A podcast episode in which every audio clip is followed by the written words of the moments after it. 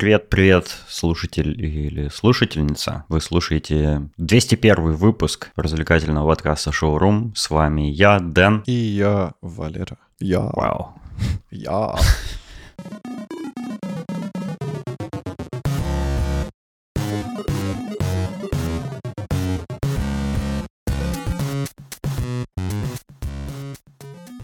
Во-первых, я хочу сказать, что у нас тут в чате недавно один из наших дорогих слушателей, Артур Пайкин, пожаловался, что в подкасте в двухсотом выпуске ничего не поменялось. Типа, настал двухсотый выпуск, он ожидал каких-то изменений, какого-то развития, ничего не поменялось вообще, и он разочарован. Вот.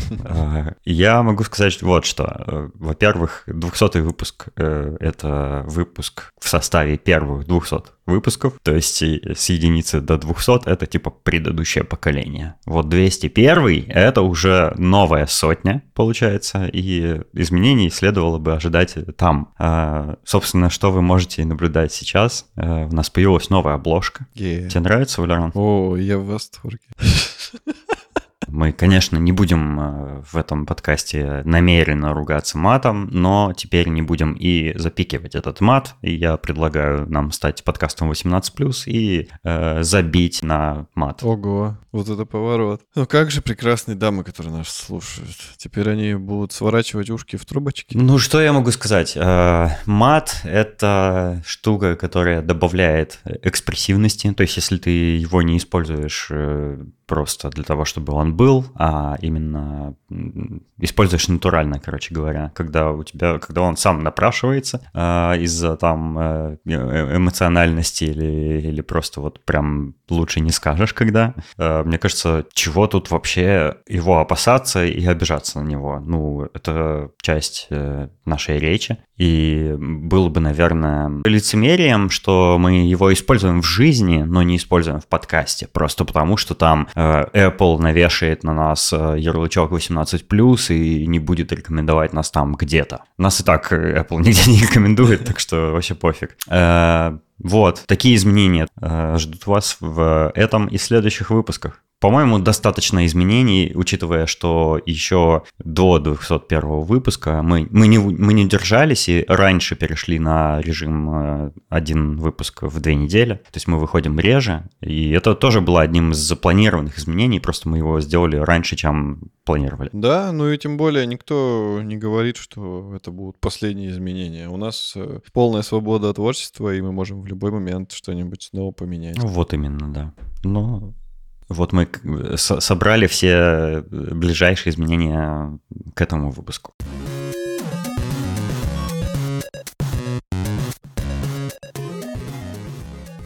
Я тут э, стал платным подписчиком OpenAI.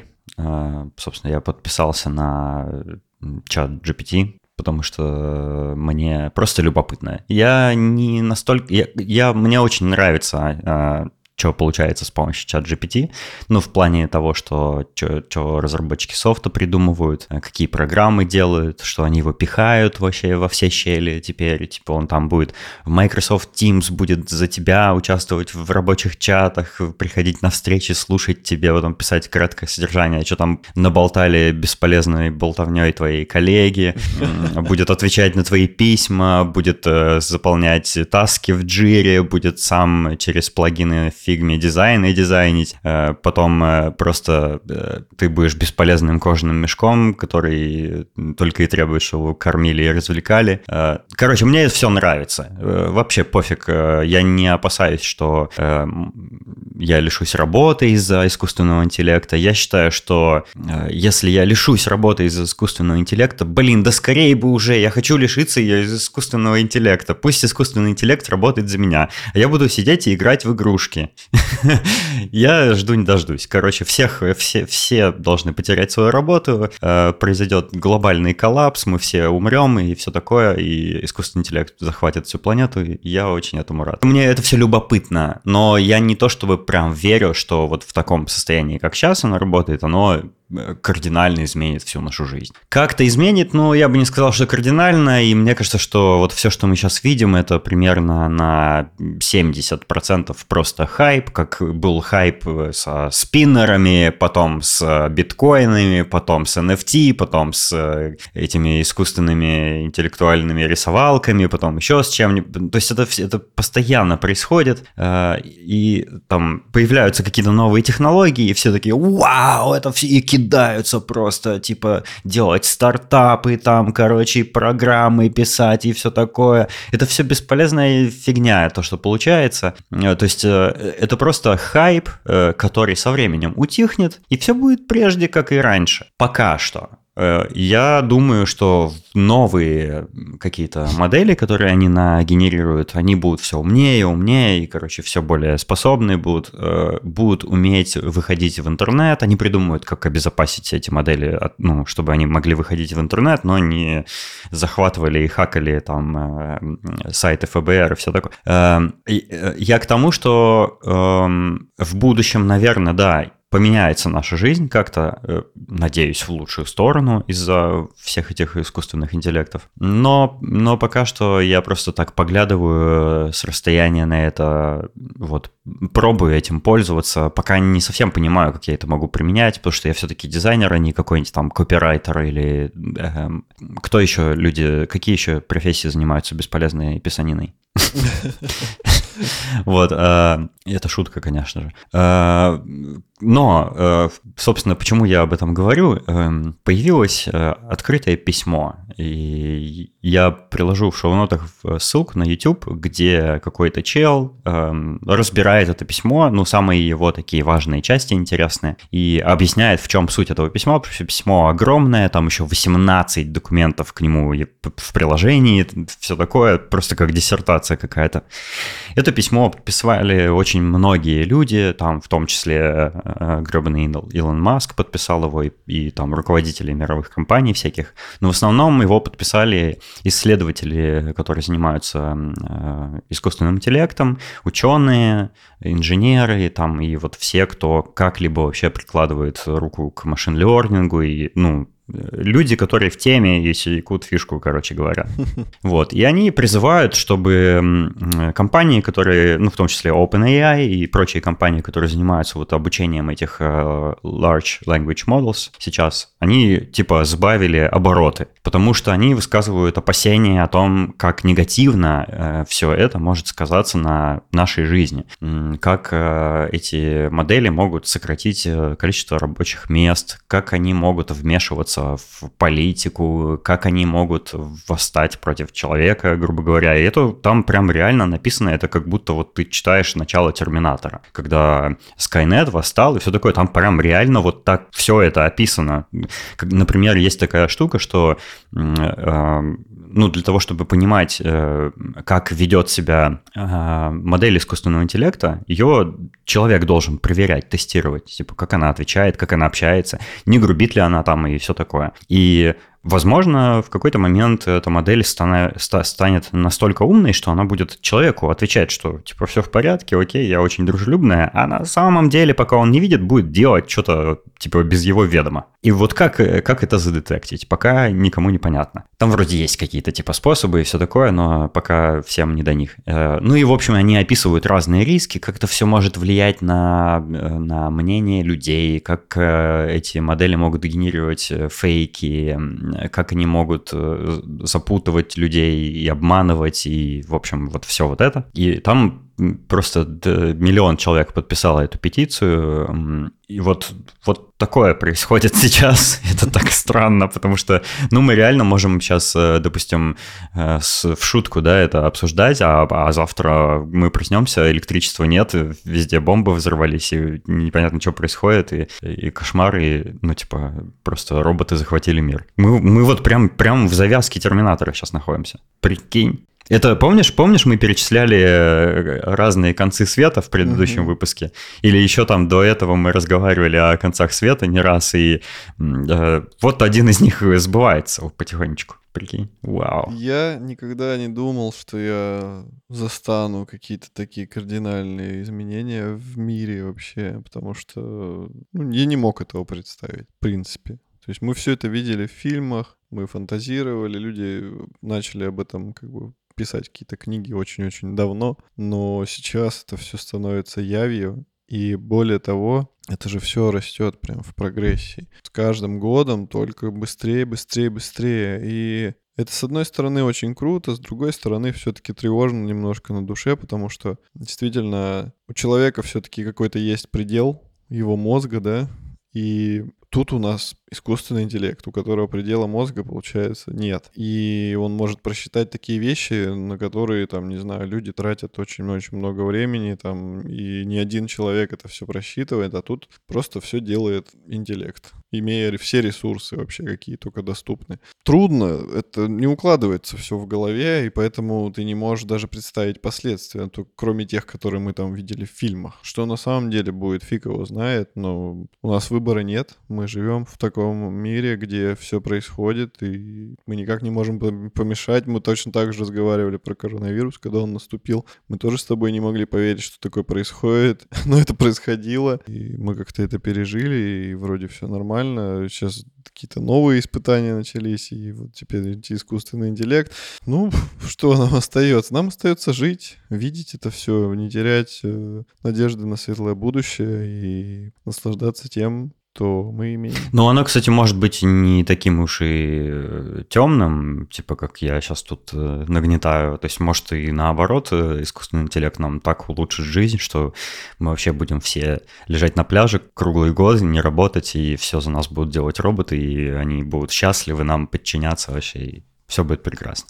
Ну, к счастью, искусственный интеллект... Пока неизвестно, неизвестны случаи искусственного интеллекта с самосознанием, поэтому вот в этом вся проблема. То есть пока они не обретут самосознание, тогда мы в безопасности. А обрели ли они его или нет, никто не знает, потому что вот эти модели, они настолько сложные, что даже их создатели не знают, что происходит внутри них. Это самообучающиеся системы, которые ты не можешь изнутри контролировать, они сами э, что-то придумывают, короче говоря. Ну, это круто. Посмотрим. Я, я надеюсь, главное, что... Самое главное — это сделать э, такую одну розетку, вилку, и что при, при необходимости просто вытащить, чтобы все выключилось. Типа такая резервная кнопка «Стоп». Ну да.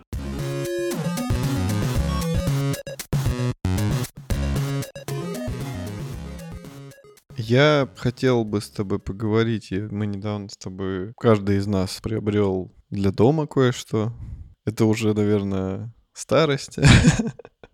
А может, просто хочется больше природы в своей жизни получать, учитывая, что у нас городской образ жизни. И я купил цветочек на окошко.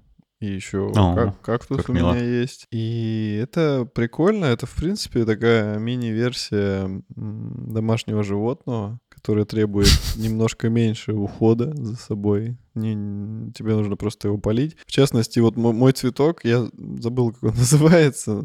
Ну, такой обычненький, на нем белые цветочки. Там было написано, что он очень э, неприхотливый, и типа поливать его раз в день, и больше вообще ничего с ним делать не надо. Ну, как в дальнейшем оказалось, его поливать надо два раза в день, потому что он очень прожорливый.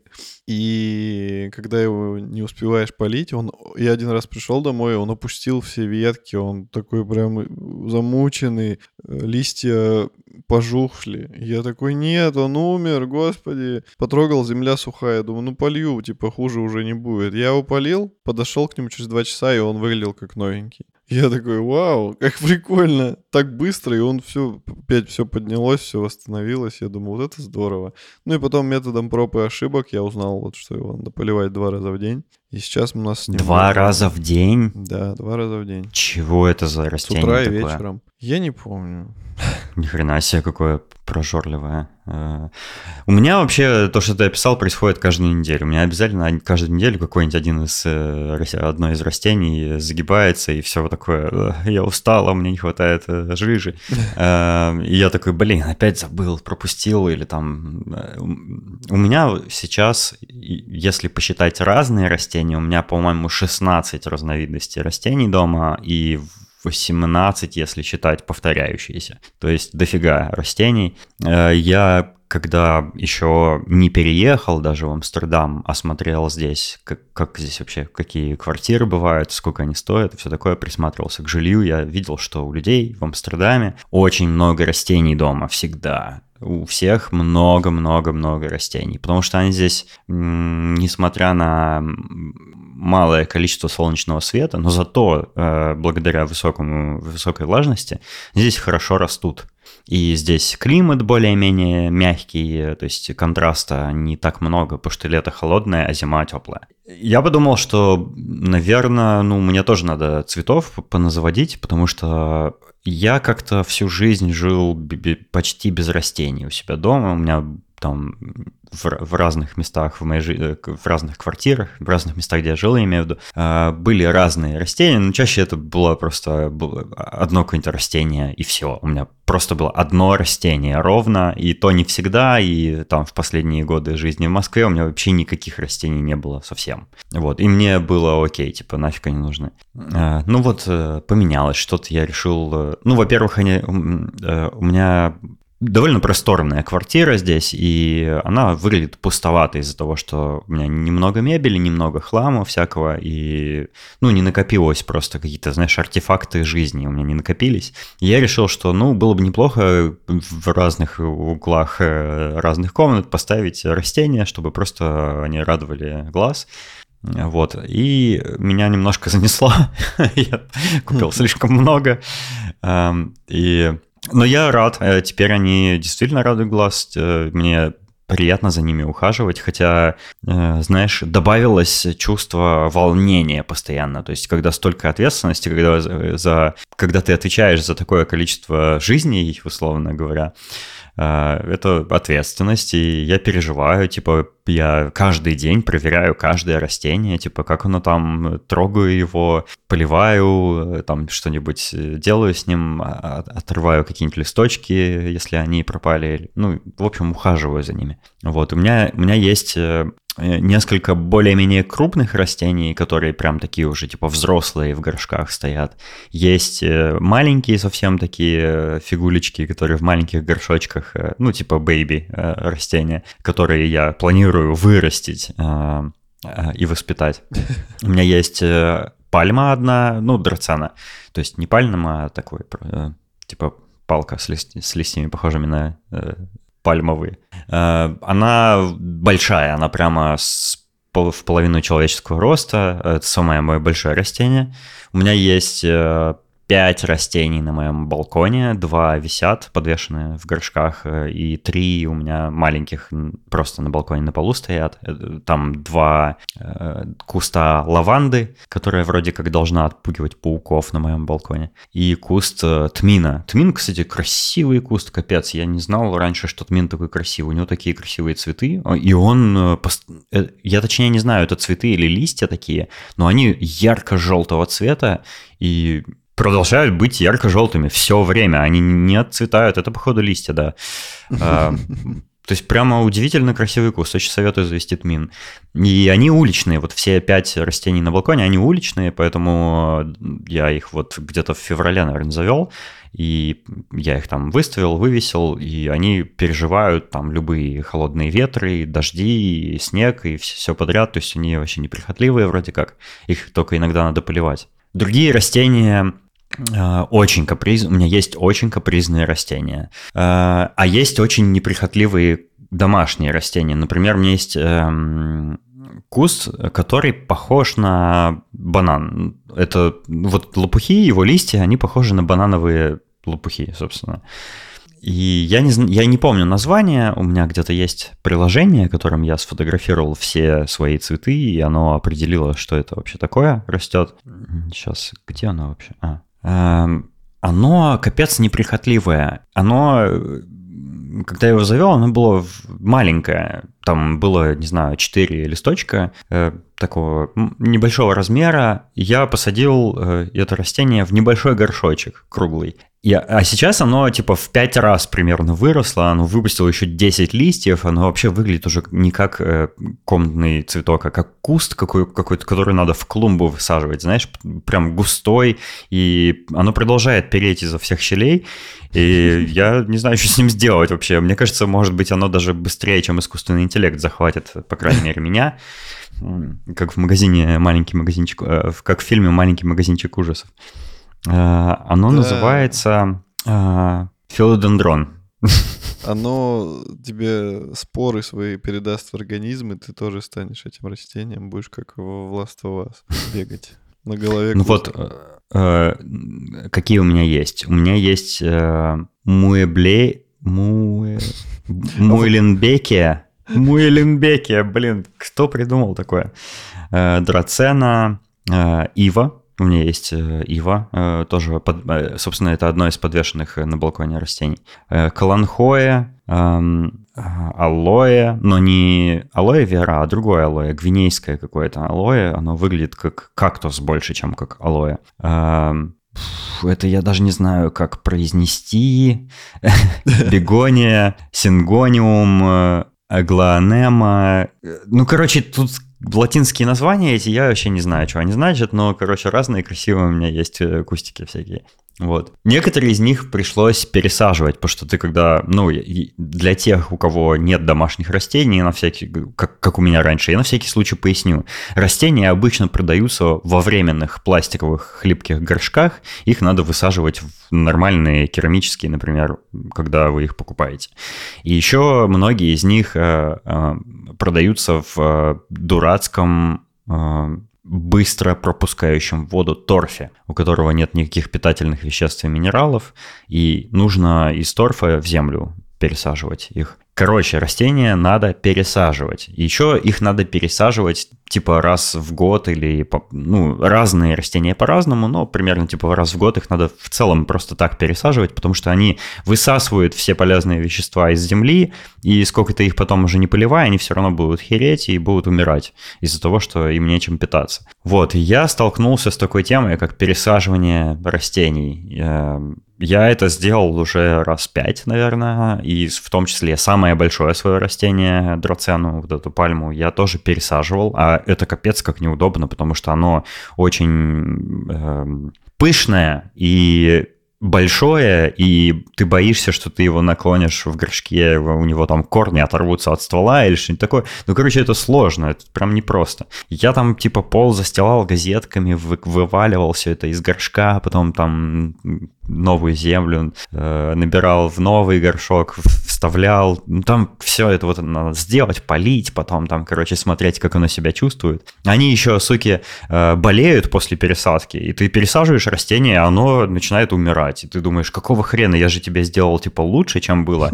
А они такие чувствительные, видите ли, что вот они вот после пересадки болеют иногда. И, ну, мама мне рассказала, что типа, да, это все нормально, они поболеют, а потом поправятся. Короче, но им надо просто... привыкнуть, это как переезд для них. Ну да, я не болею после переезда, не знаю, это не как переезд, мне кажется, это как пересадка органов, наверное. Но это прикольно, мне нравится, я, э, меня тут назвали Plant Daddy, типа, что у меня столько растений и детишек. Это прикольно, потому что, ну, во-первых, они красивые, во-вторых, ты э, делаешь дома уютно, когда есть растения. Это все-таки органика, и вместо бетонных... Они насыщают кислородом. Ну, надеюсь, да, надеюсь. Это непонятно, то есть сколько надо растений дома, чтобы ты почувствовал какую-то разницу в воздухе. Мне кажется, очень много. Ну, как раз как у тебя. Ну, у меня пока недостаточно. Я, кстати, не планирую останавливаться. То есть я, наверное... Я, я сделал паузу, я посмотрю, как мои восемнадцать растений сейчас будут выживать, и со временем я просто на, назаведу еще. Денис сейчас Потому сделал что... анонс своего нового подкаста, который будет называться «Мой дендрарий». Моя фазенда. Проблемы, конечно, будут, допустим, если я захочу однажды сменить место жительства, это все надо будет как-то перевести и не сломать их по пути, и чтобы они не замерзли по пути и всякое такое. Ну... Я буду разрешать эту проблему по мере ее поступления. Вот. У тебя два, два растения всего, да? Да, вот одно вот это, которое с белыми цветочками, и кактус. Кактус вообще неприхотливый, с ним ничего делать не надо. И вроде как есть вероятность, что он когда-нибудь расцветет. Это было бы прикольно. Его поливать надо вот... всего раз в месяц. Очень удобно. Да, это, это прикольно. У меня вот как раз алоэ, такое кактус, кактусообразное, его тоже надо очень редко поливать, тоже по, примерно раз в месяц. И оно, вот как я его купил, оно вообще не поменялось. Оно как пластиковое, оно никак не меняется вообще. Я иногда забываю раз в месяц его полить, и оно ничего, выживает.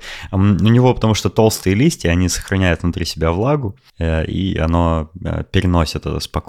Что мне, конечно, нравится. Я считаю, что растения — это прикольно, потому что это все-таки... Ну, я, в принципе, придерживаюсь такого правила, что дисциплина в жизни человека, вот какое-то, знаешь, расписание, оно делает тебя более продуктивным, потому что ты начинаешь э, уметь планировать свой день. Благодаря этому чаще всего ты начинаешь больше успевать. Потому что, допустим, просто добавив полив цветка в свой день, ты можешь, допустим, сделать себе подъем утром, там, раньше, не знаю, на десять минут. И вот так вот помаленьку-помаленьку какие-то задачи добавляются, и ты можешь какой-никакой тайм-менеджмент себе в течение дня создать, уже его придерживаясь регулярно. Ты в дальнейшем можешь, допустим, освобождать какие-то окна, планировать, что ты можешь добавить в них. И это прикольно. Дисциплина — это здорово. То же самое, например, как спортзал, что сначала тебе и неохота, ты часто пропускаешь, но когда ты это вводишь, как, знаешь, типа как зубы почистить, что это обязательная процедура, она не становится настолько в тягость. То есть я сколько хожу в зал, я вижу этих людей, которые только пришли. Или которые пришли, но потом перестали ходить, снова возвращаются. Из-за того, что они вот делали перерыв, вот это все, они не могут себя приучить, и из-за этого у них, собственно, не будет никаких достижений. А когда ты... Или люди, которые редко ходят на уроки игры на барабанах тоже.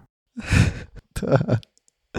Это просто булавкой в левое сердечко, предсердие. Ну, я... Работаю над этим, Денисон. Все будет в шоколаде. Сейчас надо разобраться с ремонтом. Я, знаешь, что хочу следующим растением завести? Я хочу клевое растение завести. Венерину мухоловку. Блин, вот это здорово. Тебе надо будет покупать мух. Ой, поверь, оно тут вообще голодать не будет у меня.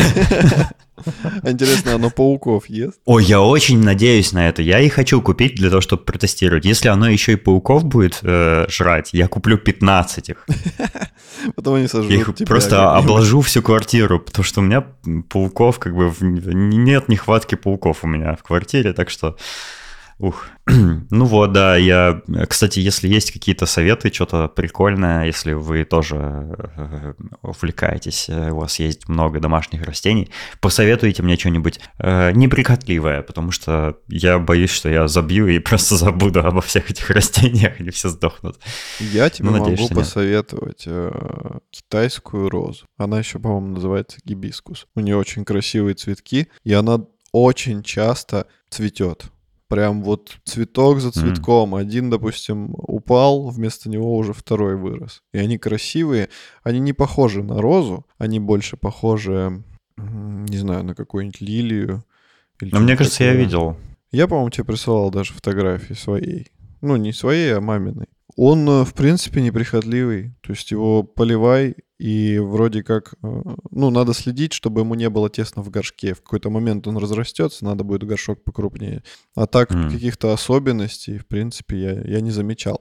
И вот, собственно, мы его недавно пересадили. Ну, мама пересадила. И он как раз вот так вот среагировал, как ты рассказал. То есть он ну, начал делать вид, что он заболел. Сначала пожелтели листья, потом они начали опадать. Мы такие, блин, он что, умирает? А сейчас прошло какое-то время, он привык к новому горшку, и у него новые побеги начались, и скоро вот сейчас весна, он должен начать цвести, и он все лето цветет. Очень много цветков, красивые, они бывают желтенькие, оранжевые, всякие разные. Я, кстати, забыл рассказать, у меня еще был один эксперимент.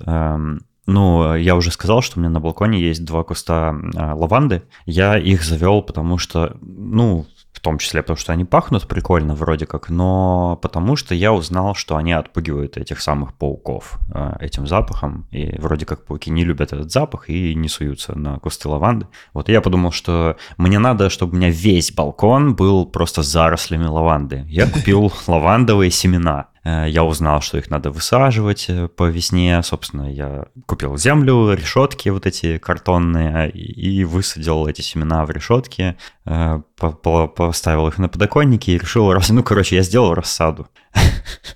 Вот. А розовую лаванду купил?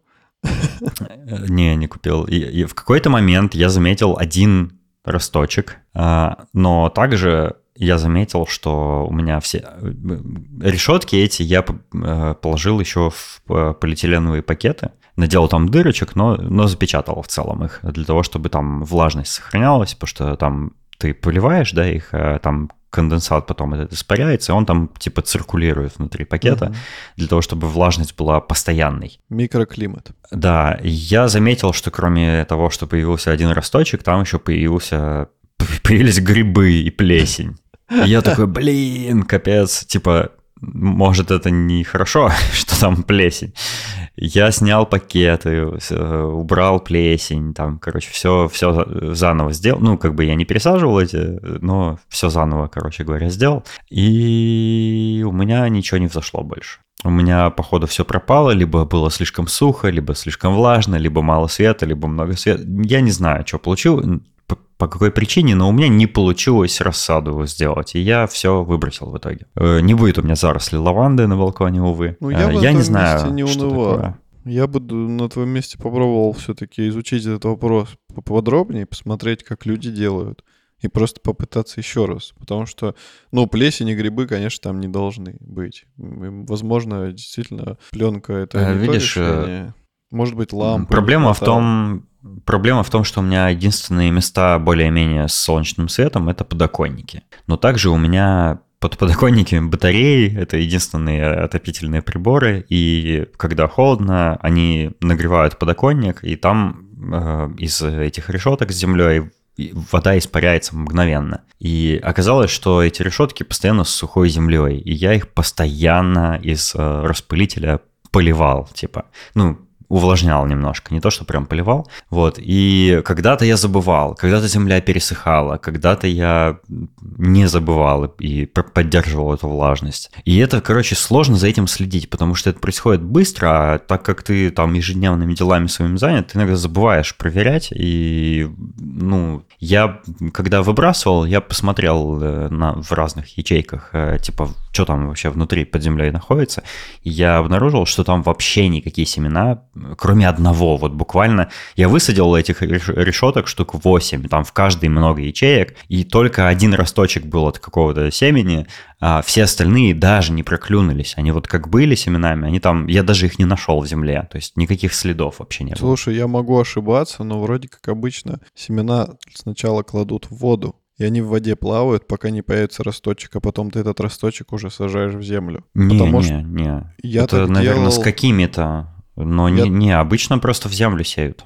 Я просто делал, когда в школе еще учился, мы с мамой решили, что мы хотим вырастить лимонное дерево. Мы взяли просто лимонную косточку из лимона, положили ее в марлю влажную. И mm-hmm. один кончик марли опускаешь в стакан, и вот он, ну, меняешь воду регулярно, и через какое-то время пробивается росточек, и когда росточек пробивается, мы вот посадили его, и у нас выросло лимонное дерево. Круто, надо попробовать. Но я, я могу мандариновое дерево попробовать вырастить, потому что лимоны я не ем, а мандарины ем. А там не будет лимонов, скорее всего, потому что здесь, как и в жизни, нужно мальчика лимона скрестить с девочкой лимоном. Там какое-то типа перекрестное опыление или что-то такое. То есть, если этого не сделать... Алимонение.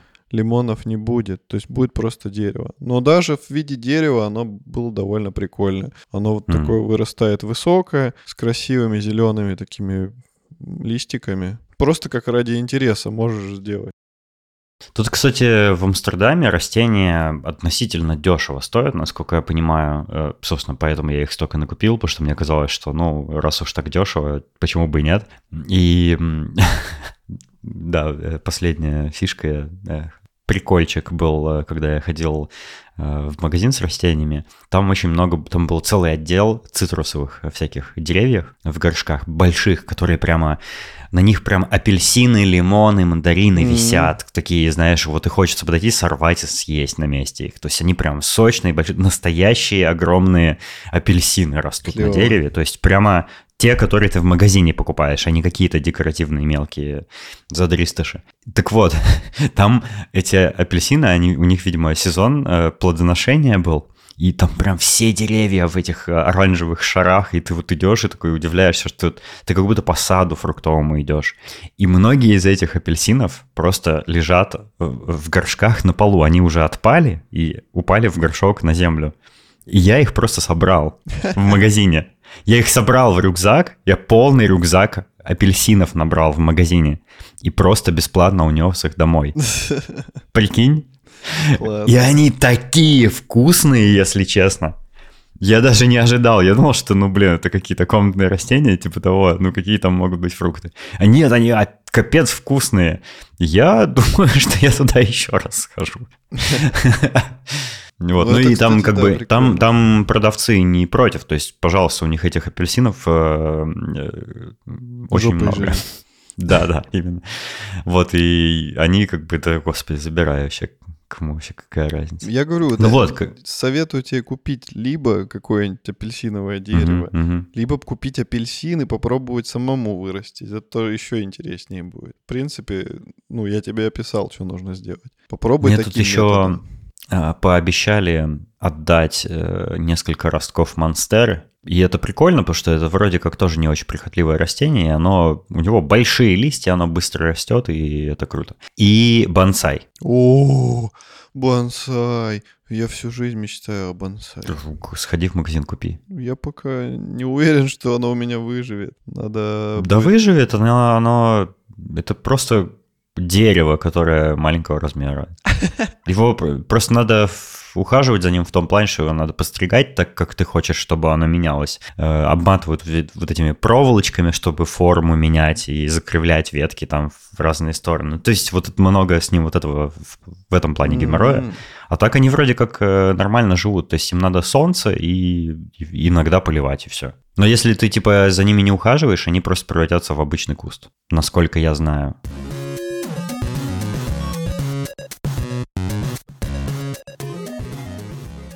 Короче, такая история произошла на прошлой неделе. Ну, я часто слышу, что это бывает, но здесь просто там через пень-колоду знакомые люди. И я в сторис у одного тренера увидел, что он репостнул девушку, у которой э, есть корги, милейший пупсичек, э, которого... Я, кстати, ничего личного, но я терпеть не могу корги. Я к нему ровно отношусь. Единственное, что меня в нем напрягает, я не люблю, когда собак э, мучают, э, типа, вы, выводя породу. То есть, когда им да, укорачивают... у корги странный форм-фактор. Да-да-да. Это low profile. Они, они неестественно выглядят и... Да. Не знаю, это, это как такса с большими ушами. Типа со стоячими большими ушами. Да, да, с, и с большой попой. Или нормальная собака, но с короткими ногами. Ну, типа, в принципе, она, если ноги длиннее сделать, то она будет выглядеть, типа, ну, как какая-нибудь шиба-ину, например, ну, грубо говоря. Ну, ладно, не суть, все собачки хорошие. Это кроме... правда, я имею в виду, что э, я, конечно, не против корки и все такое, и я очень люблю собак всех. Не моя порода просто. Ну и вот, я бы себе, конечно, такую никогда не купил, но она не виновата. Что тупой человек в погоне за, там, за милой внешностью, за, больш... за большим количеством складок, что там, за более выпученными глазами у мопса. Человек мучает животных, заставляя их потом страдать от каких-то врожденных проблем. Там, типа у мопса плесень постоянно между складок на носу образуется, у него могут выпасть глаза. Ну, типа, ну, но нет, мы хотим, чтобы наш мопсик был более пучеглазенький, чтобы складок у него на спине было больше. Или вот эти шарпеи, у которых просто вообще ничего не видно, кроме их складок. Это ужасно. Я, я не люблю породы собак, где человек очень сильно вмешался. Поэтому... Корги, мне тоже всегда, я на них смотрю, я понимаю, что они не осознают, как бы, что у них есть какая-то проблема или отличие от других собак, потому что они собаки. Но мне жалко, потому что я вижу, что ему трудно там куда-то забираться, он там постоянно падает, у него там подворачиваются ноги и вот это все. Да, он бы мог бы быть нормальной собакой и комфортно существовать, но нет. Ну да ладно. Короче, корги этой девушки покусали два стафа. Покусали прям жестко, то есть они прям до мяса прокусили кожу, задели там что-то чуть ли не позвоночник, очень сильные рваные раны. И как, как девушка в дальнейшем рассказала, это не первый случай, это какой-то жилой комплекс, довольно такой, сказать, модный, если, если можно так выразиться. И получается, там живут люди, у которых есть деньги на новую квартиру, крутую, там двор без машин, вот это все. Ну, типа элитный комплекс. О, двор из машин, красиво. Двор без машин. А, без машин? Без машин. Я показалось, из машин. Двор из машин. Ну так вот. И, как оказалось, сейчас же сейчас у всех жилых комплексов обычно есть чаты групповые, где они там все обмениваются информацией, какие-то вопросы решают. Mm, эти великолепные чаты. Да. У моего жилого комплекса тоже есть такой. Ну и вот. Оказалось, когда девушка туда написала, это не первый случай. И есть много видео, где... Видно, что хозяева, как бы они ни открещивались, что типа никто никого не кусал, они там просто играли и все такое, как обычно вот эти стандартные отмазки. На самом деле mm-hmm. там есть видосы, где там вроде как парень и девушка хозяева этих стафов. Есть видосы, типа, где эти собаки нападают на бомжей, которые шарятся на мусорке, и прям кусают их. Не в шутку, а прям кусают. Бомжи убегают бегом. Они объясняют владельцы это тем, что типа, ну а что вы не хотите, чтобы у нас был более безопасный жилой комплекс, типа, зачем нам бомжи на помойках и все такое. Им говорят, ну, блин, бомжи-то бомжи, но они же люди, нельзя это нанесение ну, телесных повреждений, это противозаконно. За такое ну, нужно сажать в тюрьму. Они такие, ну вот, типа, а что вы хотите? Бомжей. И собаки, конечно же, без намордника. И ладно бы они без намордника, и при этом они были бы адекватные. То есть стаф, насколько мы с тобой знаем, это ну, нормальная собака, по сути. Да, она бойцовская, но все зависит от воспитания. Если ее воспитать агрессивной, учить ее нападать, то это, это во-первых, бывают собаки неконтролируемые, абсолютно, которые даже хозяев своих не слушают, они могут и хозяина покусать. Все зависит от воспитания. А если их правильно воспитать, это вполне себе добрые, милые собачки, они все слушаются, правильно делают, как хорошие мальчики и девочки. А здесь пример ужасного воспитания, причем, скорее всего, целенаправленного, раз они слушаются команду, типа «напади на бомжа», и они бегут и нападают. То есть она не просто так к нему побежала. И... Я к чему это все говорю? Эти ситуации, они происходят довольно часто в городе. И чем безобиднее объект, на который такие собаки нападают, тем больше вероятность, что, в принципе, животное может погибнуть. Корги, допустим, покусали за спину, но могли с таким же успехом укусить за шею, не знаю, порвать какие-нибудь артерии. Или просто, ну, типа, если бы вовремя не оттащили, они бы его загрызли насмерть. И это ужасно, потому что в России особо никаких нету норм, которые бы контролировали вот это все. Да, сейчас приняли законы, что собаки должны определенных пород передвигаться в наморднике. И, по-моему, стаф присутствует в этом списке. Я сейчас не буду врать. Я, я, я не знаю точно, но, по-моему, есть. Я точно знаю, что овчарка должна быть ходить в наморднике. И у нас это же никак не контролирует. То есть как, как узнают, что кто-то ходит без намордника? Типа должна полиция ходить и прям отслеживать места, где гуляют собаки, и говорить, вот у вас без намордника, там я вам выписываю штраф. Но этим не занимаются. То есть по факту закон есть, а реализация нет. И из-за этого происходят вот такие случаи. А, собственно, почему я зацепился за это все? Потому что в какой-то веке произошел э, резонансный ответ на эту ситуацию. В частности, благодаря соцсетям. Потому что многие, у многих не, нету таких знакомых, там, у которых там, по несколько десятков тысяч подписчиков. А у этой девушки, вот этот тренер, у него там что-то двадцать с лишним тысяч. Он это все осветил, и это пошло как бы репосты. Люди начали активизироваться. И... Люди начали в подкастах об этом рассказывать. Да. Я, кстати, ссылку скину и девушке, и тренеру Михаилу, чтобы они знали, что я замолвил словечко. А, ну, я также там делал репост в инсте, но у меня подписчиков мало, поэтому как бы толку-то не очень много, а здесь все-таки люди послушают. И дело в том, что вот эти хозяева этих стафов, они полностью отрицали ситуацию, что вообще там никто никого не кусал, что как только, если и начали кусать, то, типа, мы сразу побежали оттаскивать, и там не сильно-то и покусал вроде как, и, и чуть ли не корги тоже укусил стафа, ну, типа, что за бред? Чего вы сочиняете? Кого он там мог укусить?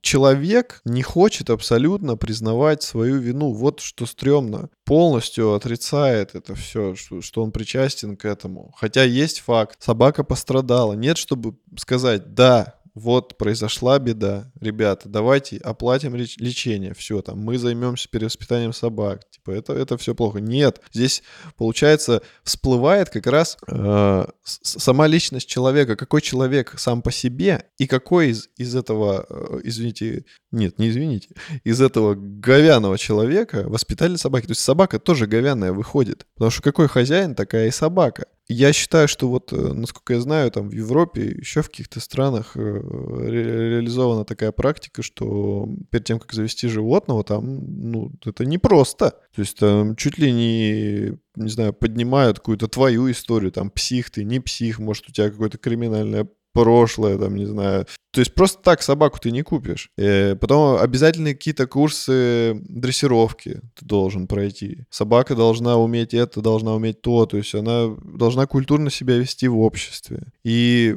вот такие регулятивные меры должны применяться, я считаю, в нашей стране. Да, скорее всего, это будет когда-нибудь, но очень не скоро. И поэтому чем чаще такие случаи будут освещаться, там, неважно, в прессе, в соцсетях, тем больше это все-таки будет мозолить глаза правительству, и какие-то меры все-таки будут приниматься. Ну, я так думаю. Поэтому, если вот, допустим, вы видите, что такое происходит, и какие-то случаи, там, которые вас коснулись, не знаю, близких или даже посторонних людей, сделайте все-таки там... пару тыков пальцем, там, репосты, неважно, сколько у вас подписчиков, просто это элементарно может обезопасить чью-то жизнь или жизнь любимца какого-то. Потому что теперь, например, я знаю, что есть вот такой жилой комплекс, и там есть вот такие стафы. И я точно буду знать, что нужно ухо держать востро. Потому что сегодня бомж, завтра, не знаю, я там буду мимо каким-то образом проходить, и точно так же эта собака может сорваться и меня покусать. А если ребенок? Опять же, вот сам,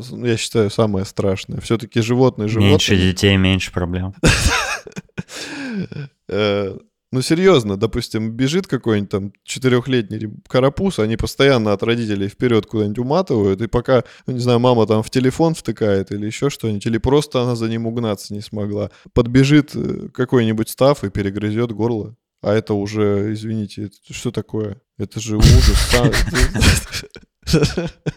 Ну ты понял. Да, я, я понял. Слушай, я, я когда у меня была собака, я часто тусил с другими собачниками, ну и вообще ходил на собачьи площадки в Москве и все такое. Я много наслушался всяких разных историй, и в некоторых, к сожалению, сам поучаствовал.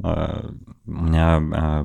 был случай, короче, ряд... самая ближайшая к моему дому в Москве собачья площадка была в сквере Девичьего поля в Хамовниках. Я туда ходил по утрам и по вечерам иногда выгуливать аэро. Туда ходили всякие друзья мои, собачники, мы там все тусили, и было весело. Но был там один персонаж, который ходил туда с алабаем. Это вообще не городская собака, ни разу она гигантская, она еще больше, чем грейхаунд, она массивная и... Чаще всего я, ну, замечал, я не могу сказать с уверенностью, но я замечал, что этих собак заводят для охраны там частных домов, угу. или там для чего-то такого, для работы, короче, а не для развлечения. А этот чел почему-то жил, вот завел себе алабая в городе и ходил с ним на собачьей площадке. Но воспитал его, он его, как будто это собака для охраны. Она была очень агрессивная, на всех лаяла, никогда он не позволял ей ни с кем... ни с какими другими собаками общаться, потому что она их просто загрызет нахрен всех.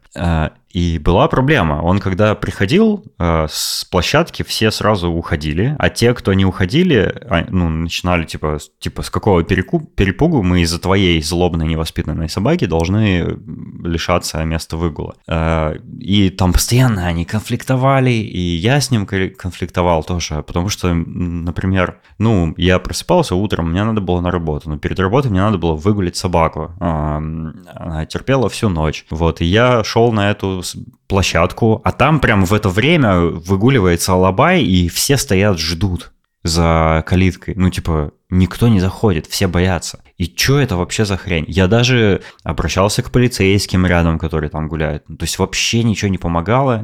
Человека, владельца этой собаки, невозможно было никак переубедить. Он говорил, ну вот мы договорились, что я гуляю в такое-то время, а вы гуляете в такое.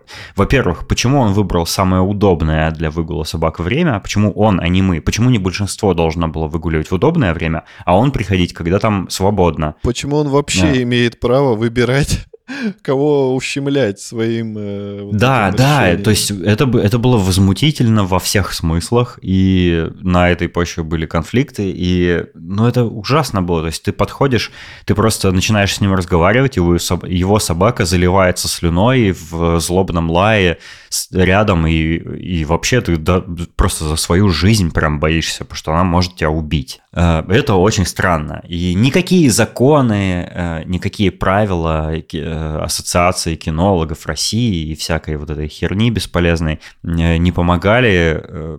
То есть есть там список опасных пород, которые нельзя содержать в городе, например. Ты знал об этом? Нет. Вот. Я наблюдал в прямом эфире, типа, как проходил процесс этого, составления этого списка, его принятия, там все такое на законном уровне. То есть есть прям закон какой-то, который не позволяет такие породы в городе содержать. Но почему-то этого человека это не остановило, и, то есть этот закон не работает, грубо говоря. Как ты правильно сказал, никто ни за чем не следит, всем насрать. Я не знаю, какое решение этой проблемы. То есть я для себя решение, конечно, нашел, я переехал в другую страну, где законы работают. Вот. А, ну, я, да, я тоже наслушался этого всего. У меня были, у меня много-много конфликтов было с другими собачниками, с собаками, которые плохо воспитаны. Мою собаку не раз тоже кусали, так что мне приходилось ее срочно нести в ветеринарку, зашивать раны и все такое. Было и такое. Это ужасно, это бесит. Я не знаю, как с этим бороться. Некоторые люди настолько упертые и твердолобые, что их невозможно переубедить, с ними невозможно никакой диалог вести, закон никак не помогает, никто не может договориться, даже группа собаководов на площадке не может никак договориться с конфликтным собаководом другим. То есть это неразрешимая какая-то задача. Я надеюсь, что искусственный интеллект нас всех скоро убьет и не будет никаких проблем.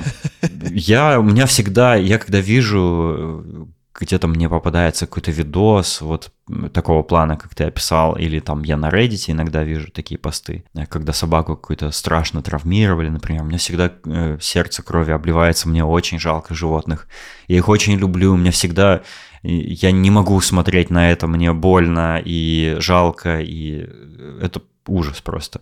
Я не знаю, как, каким должен быть человек вот такой, как владелец этих стафов, или как владелец того алабая. То есть это в голове не укладывается, что у них вообще происходит в ней. Они безответственные, невоспитанные, эгоистичные люди. Просто зла не хватает на них. Да, и еще... Один небольшой пример хотел бы как раз с алабаем э, привести. У нас э, вот соседний дом возле родителей, предыдущий хозяин, который там жил, у него был как раз алабай. И он был, в принципе, адекватный. И он у него на участке получается, то есть он за металлической решеткой. Агрессии он особо никогда не, не проявлял. Но он был, конечно, сторожевой собакой. И как-то раз... Э, К нему, к, к хозяину пришли рабочие, ну, таджики, чтобы что-то... Хаджиты.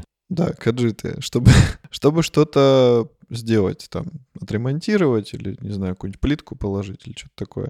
И они зашли, и он сначала, сначала на них никак не реагировал, а потом внезапно он просто взял и на одного из них набросился, укусил, тот начал от него убегать, запрыгнул на забор, но забор высокий, ему трудно было перелезть, поэтому он ногами как бы шелудил, чтобы зацепиться за забор, а Алабай, он же высоченный, он, конечно же, достал и снова его очень сильно покусал за ноги, и тогда хозяин Алабая просто быстро сбежал в дом, выбежал и ружьем застрелил Алабая тут же. То есть он даже не раздумывал. Человек понимал, что собака неадекватная, что она сделала то, что она не должна делать никогда.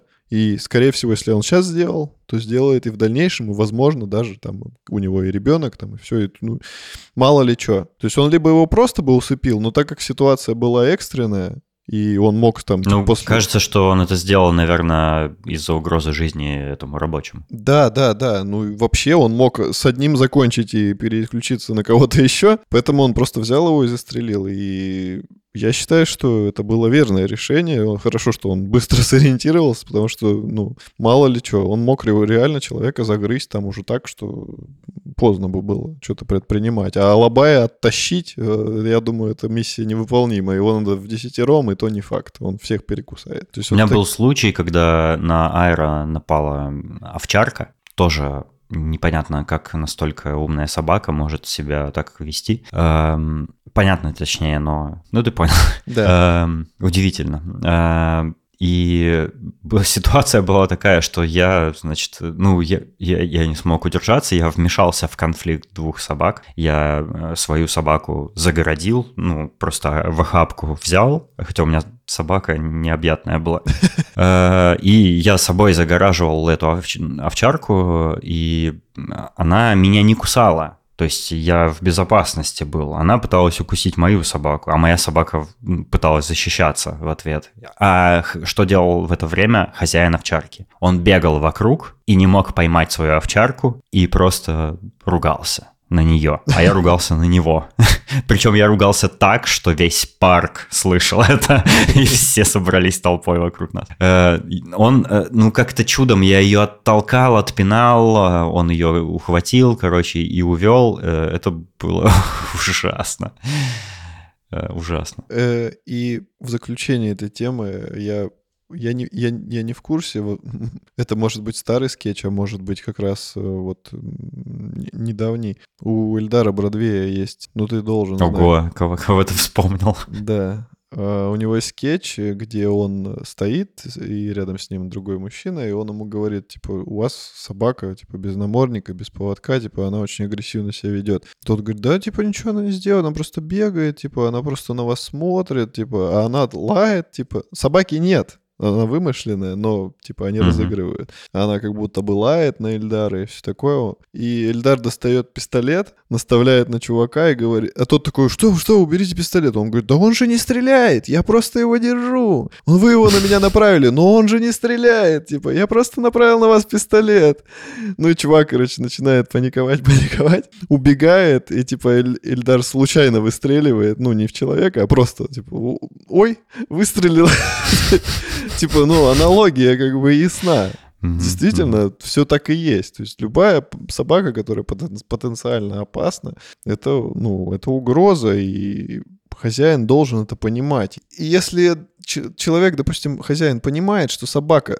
Ну, был случай, например, но все обошлось. После этого стоит задуматься... как минимум о том, чтобы надевать намордник, например, или держать ее все время хорошо на поводке и, на, и намордник. Вот. Либо задуматься, почему она такая невоспитанная, что-то предпринять, отдать ее на какие-то курсы, чтобы ее перевоспитали. Если уж ничего не получится, там какие-то кардинальные методы, там, вплоть до усыпления. Но нет. Вот такой менталитет обычно у них, что ой, ну типа, ну один раз, ну ничего, типа это просто там у нее... что-то в голове, в голову и взбрело, но это не повторится. И повторяется еще раз, он такой, ну, опять не повторится. Человек э, уверен, что вот она вот с ним такая пусечка, а на улице, ну, типа, бывает, все мы бываем не в настроении, но нет, тут надо что-то делать, нельзя это как бы спускать все. С поводка. Бывает обратные... Как, как это сказать, бывает э, полярная ситуация, когда э, некоторые люди по какой-то причине настолько безумно озабочены э, вот этим вопросом, что они начинают, например, травить собак где-нибудь у себя во дворе, и мне кажется, это вообще капец как ненормально, и человеку надо за психо- психической помощью, психологической помощью обращаться. Э, потому что травить животных вот по причине того, что тебе они не нравятся, это тоже полное безумие, и э, я тоже слышал много историй о травлении собак, от подбрасывания каких-то ядов, там, кусков мяса отравленных. Э, я сталкивался с людьми, которые битое стекло на собачьих площадках высыпали, то есть просто вообще чего я только не видел, каких только я загонов не видел. Мне кажется, у меня такое ощущение, что вообще все люди в мире больные, ненормальные, безумные, и вообще всех надо усыпить. На этой прекрасной ноте мы перейдем к следующей теме.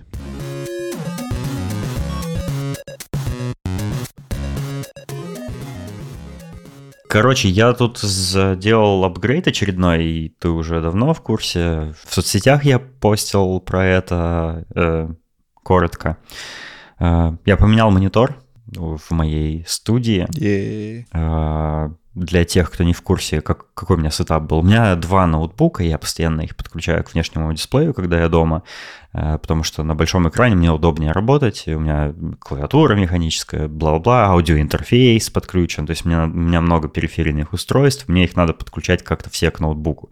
Так как у макбуков мало портов, надо больше портов каким-то образом. Ну и вот, я долго не мог выбрать, я выбрал тогда о лед телевизор эл джи си два, который я выбрал на основе обзоров.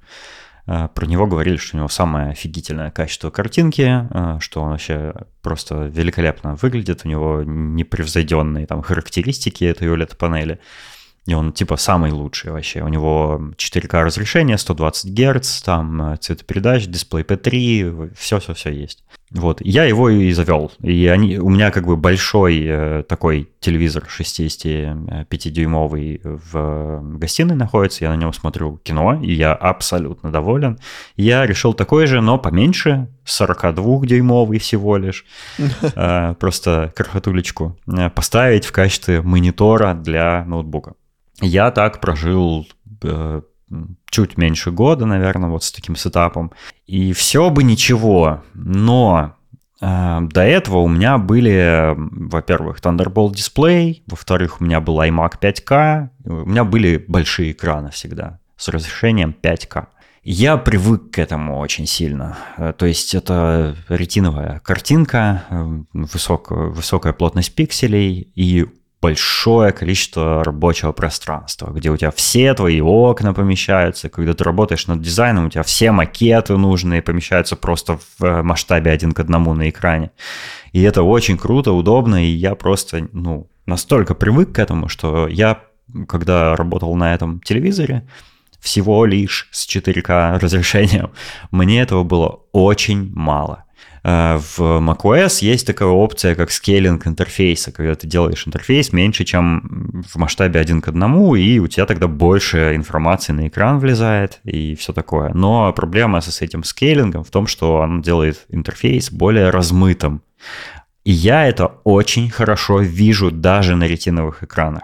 Я вижу, что линии нечеткие, они не попадают в пиксели и все такое, и меня это очень-очень сильно раздражает, и это мешает э, дизайном заниматься, потому что когда ты делаешь интерфейс, чтобы он попадал в пиксели, а ты видишь э, на своем дисплее, что он не попадает, это, короче, сложно детектить, тебе надо постоянно масштабировать, чтобы видеть крупнее пиксели, ну, короче, просто это отстойно и неудобно. Вот, и я так с таким сетапом прожил, мучился, мучился. Я, абс... я до сих пор просто восхищаюсь картинкой этого телевизора. Это лучшая картинка, которую я видел вообще в экранах когда-либо. Однако вот из-за этой проблемы, что мало рабочего пространства и низкое разрешение, я решил, что все, не могу больше. И я купил себе Apple Studio Display. С, да, с этой старой матрицей из аймак пять кей. Она не поддерживает э, частоту больше, чем шестьдесят герц. у нее не о лед матрица, а ай пи эс, и черный цвет там не бесконечно черный, как будто пиксели выключены. Ты видишь, что он просто темно-серый. Ну и у него нет эйч ди ар, например, а у телека был эйч ди ар еще. И это все, конечно, ну, разочаровывающе. То есть качество картинки — это даунгрейд. Апгрейд в полезном рабочем пространстве, в масштабировании интерфейса один к одному, без размытий всяких. И это просто я как будто, я, я как будто снова дома, если честно. То есть вот эти бонусы для меня на практике оказались важнее, чем качество самой панели. И я прям наслаждаюсь сейчас этим дисплеем. Кроме этого, апгрейд произошел в звуке, потому что у телевизора звук телевизионный, там отстойные, дешевые какие-то динамики с Алиэкспресса встроены внутри. У Apple Studio Display динамики капец какие крутые. Я не ожидал такого качества звука от встроенных в монитор динамиков. Это удивительно классный звук.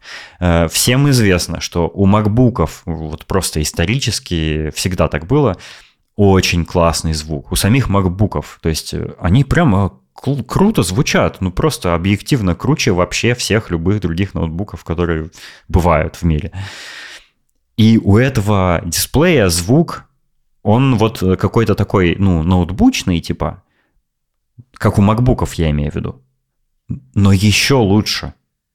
И он поддерживает э, две фишки: Dolby Atmos и Spatial Audio. Я их попробовал. Uh, у меня тут uh, триал uh, Apple Music, который обновился со, с поддержкой Dolby Atmos, там всяких вот этих. Я попробовал послушать вот такую музыку в Lossless формате, все дела там с полным, в полном жире, uh, в Dolby Atmos и в Spatial Audio. И что я могу сказать? Это прикольная штука.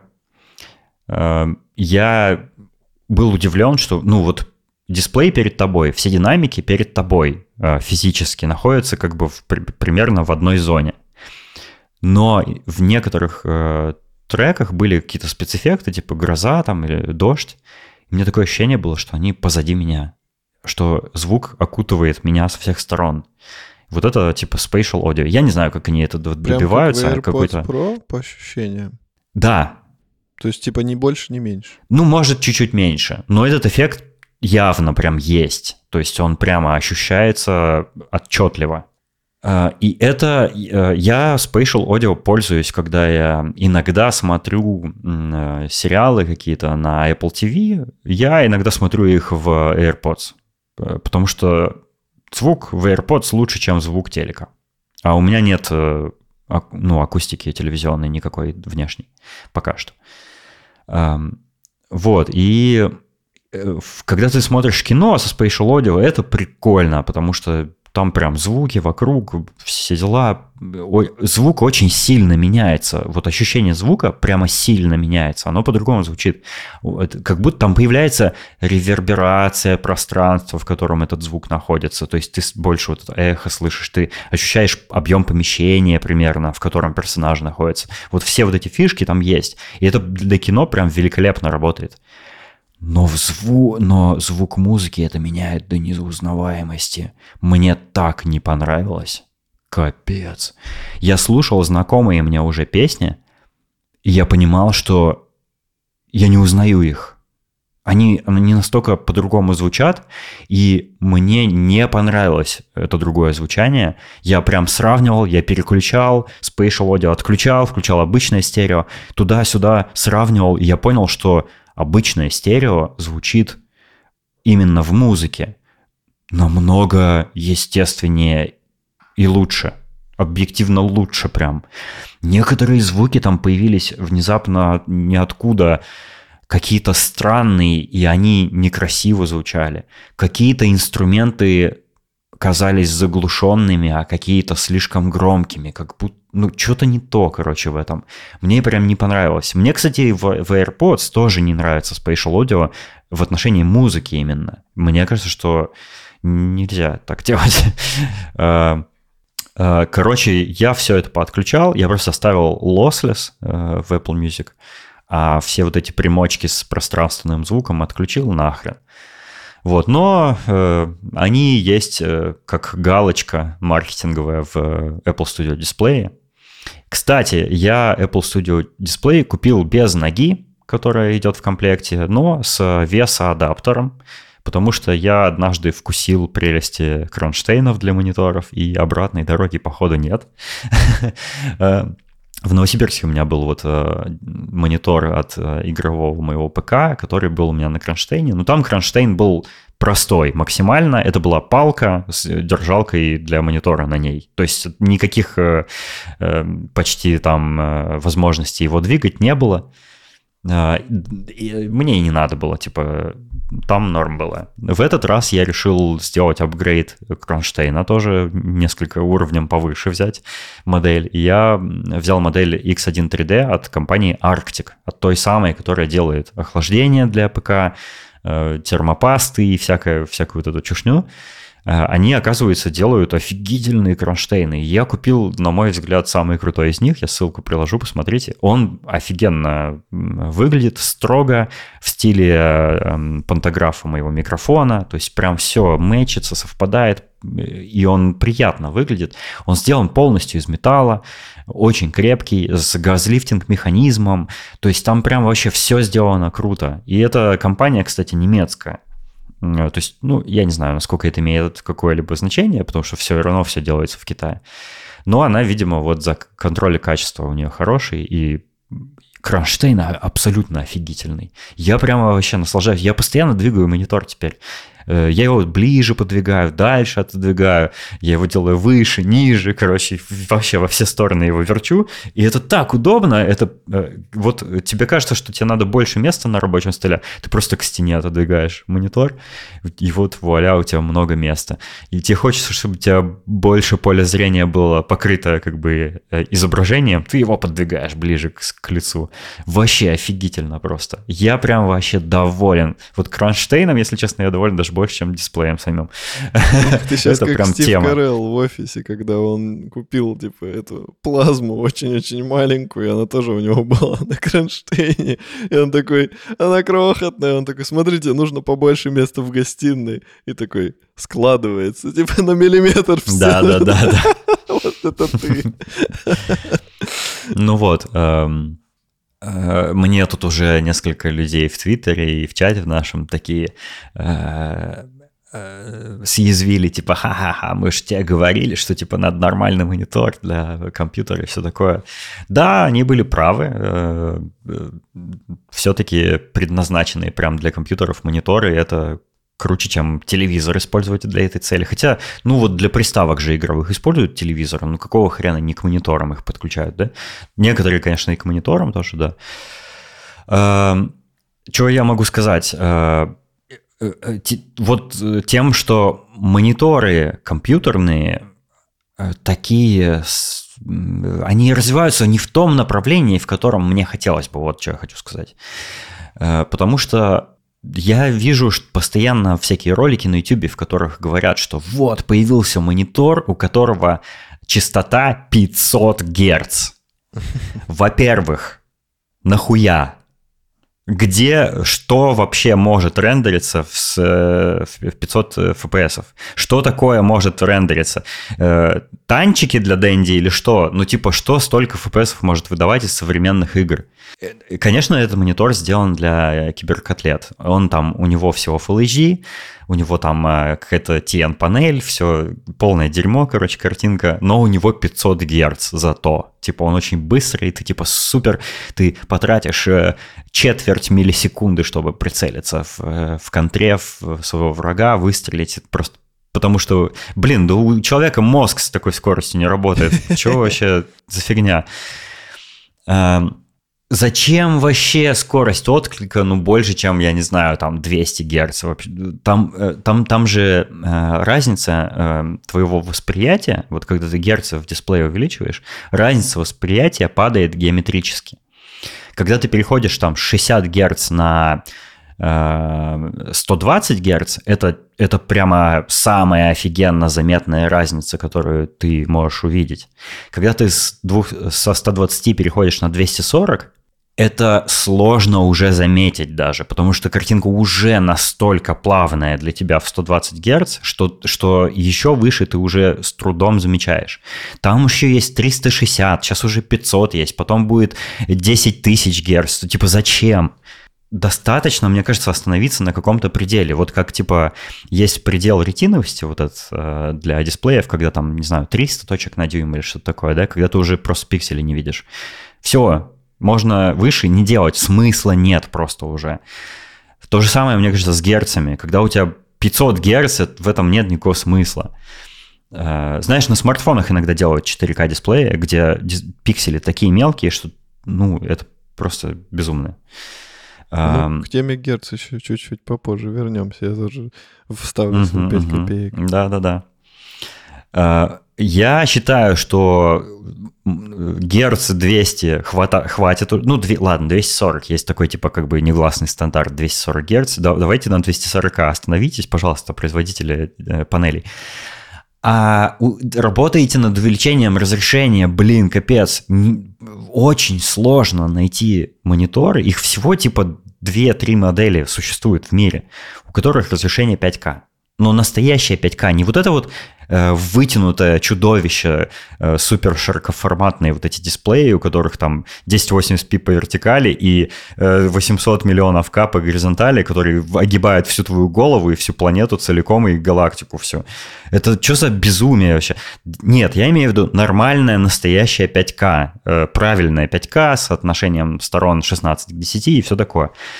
Э, Таких мониторов единицы. Вот сраный этот эл джи Ultrafine пять ка, этот сраный Apple Studio Display и iMac пять ка, который уже, я уже не уверен, если он еще продается. Все, больше не бывает мониторов пять ка. Какого черта? Почему, почему, не, почему нет больше выбора? Они нужны, они, ими хочется пользоваться, нужно больше пространства и все такое. Но... Даже те, которые есть, вот из этих, они даже сто двадцать герц не поддерживают. У них не о лед-панели, у них нет эйч ди ар, у них ничего нету. Они про... Это просто мониторы, просто обычные мониторы, скучные обычные мониторы. Единственное, что цветопередача, дисплей пи три, ну хотя бы на этом уж спасибо. Почему не делают более большие... по разрешению панели? Это полная для меня загадка. Мне кажется, на них будет спрос.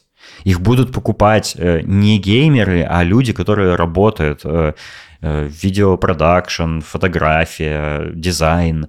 Разработчики будут ими пользоваться. Там, ну, да и все просто все, всякие айтишники вот будут такими мониторами пользоваться. Потому что чаще всего им компании их будут покупать для работы. Делайте сраные мониторы, больше выбора, чтобы было. Это очень, это полное разочарование. Невозможно. Я бы, может быть, и не отваливал такую кучу денег за этот дурацкий Apple Studio Display. Но это просто единственный выбор. Был еще, да, я мог Ultrafine пять ка э, эл джи-шный купить, но у него, например, нет встроенного звука вообще никакого. Э, у него там что-то, что-то еще, что-то не то, короче, и все такое. Я решил вот Studio Display взять по этой причине. Так что эти, эти типа саркастические, саркастические ухмылки, что типа вот мы тебе говорили, э, они вообще-то обоснованы моим разочарованием в дисплеях компьютерных. Все, я закончил жаловаться. Мне надо было высказаться. Я, кстати... Этот дисплей купил э, ну, в официальном, э, на, на официальном сайте Apple, здесь, в Амстердаме. Я его заказал, и мне его за три дня доставили. Э, для того, чтобы его купить, он дорогой, капец, он тысяча восемьсот евро стоит примерно. И я не только его покупал, еще там, собственно, кронштейн, еще провода дополнительные всякие там, и вся, всякую шнягу, зарядки для айфонов купил. Uh, то есть там прям у меня сумма под две с лишним тысячи евро выходила, в, в, в, ну, сумма покупки в Apple Store. И я решил, ну, блин, мне надо как-то, типа, поменьше, чтобы было. И я решил сдать свой старый iPhone двенадцать Pro Max на пятьсот двенадцать гигов в трейд-ин. Я сначала его выставлял на местном Авито голландском, но там эти начались переписки, вот вы его выставили за столько-то, я у вас куплю его за столько-то, типа хоть завтра, прям, прям сейчас приеду. А я такой, нет, это слишком мало, я не хочу, давайте торговаться. Ну не, меня это настолько задолбало, что я такой, блин, я просто не хочу, я просто сдам его в трейд-ин. Да, там меньше, да, там цена меньше, чем я э, хотел бы, сильно прям. Э, но я сдал его в трейд-ин за четыреста пятьдесят пять евро. Это все-таки деньги. Эм... И мне очень понравился процесс. Я никогда раньше официальным Apple-овским трейд-ином не пользовался. Оказалось, как происходит. Ты берешь свой iPhone, идешь с ним в Apple Store и говоришь, хочу сдать в трейд-ин. Они его проверяют внешне, типа в каком он состоянии, насколько он там побит, поцарапан и все такое, насколько функционирует все в нем. Проверяют его по серийнику, забирают и дают тебе гифт-карты. Все. Тебе не нужно с ним отдавать никакие документы, что он тебе принадлежит. Тебе не нужно его комплект отдавать. Ты можешь себе вставить Lightning, например, или наушники, если там какие-то еще были в комплекте. То есть ты можешь коробку, все. То есть вот эту всю мишуру вокруг айфона ты можешь оставить себе. Можешь сдать, если хочешь. Насколько я понимаю, они на переработку это все отправляют. А можешь оставить себе и этим кабелем Lightning пользоваться. Я думал, что надо типа возвращать полный комплект. Я с собой его взял, но оказалось, что можно оставить. И это приятно было, потому что, ну, Lightning никогда не помешает лишний. И в целом это было так быстро и так приятно. И я болтал с продавцом, я ему говорил, что вот я хочу Apple Studio Display купить, бла-бла-бла. Он говорит, ого, а нахрена он тебе нужен? Типа он такой дорогой. Прикол, да, продавец мне в Apple Store говорил, отговаривал меня. В общем, мы поболтали, там я рассказал, что вот я дизайнер, мне нужно много рабочего пространства. Рассказал все ему вот эту телегу про то, как я разочарован во всех мониторах. А, круто было. Вот такая история. Прикольно. Поздравляю с апгрейдом. Ну, я с хочу покупкой. Тебя тоже поздравить с апгрейдом, но после того, как ты расскажешь свою историю. Да.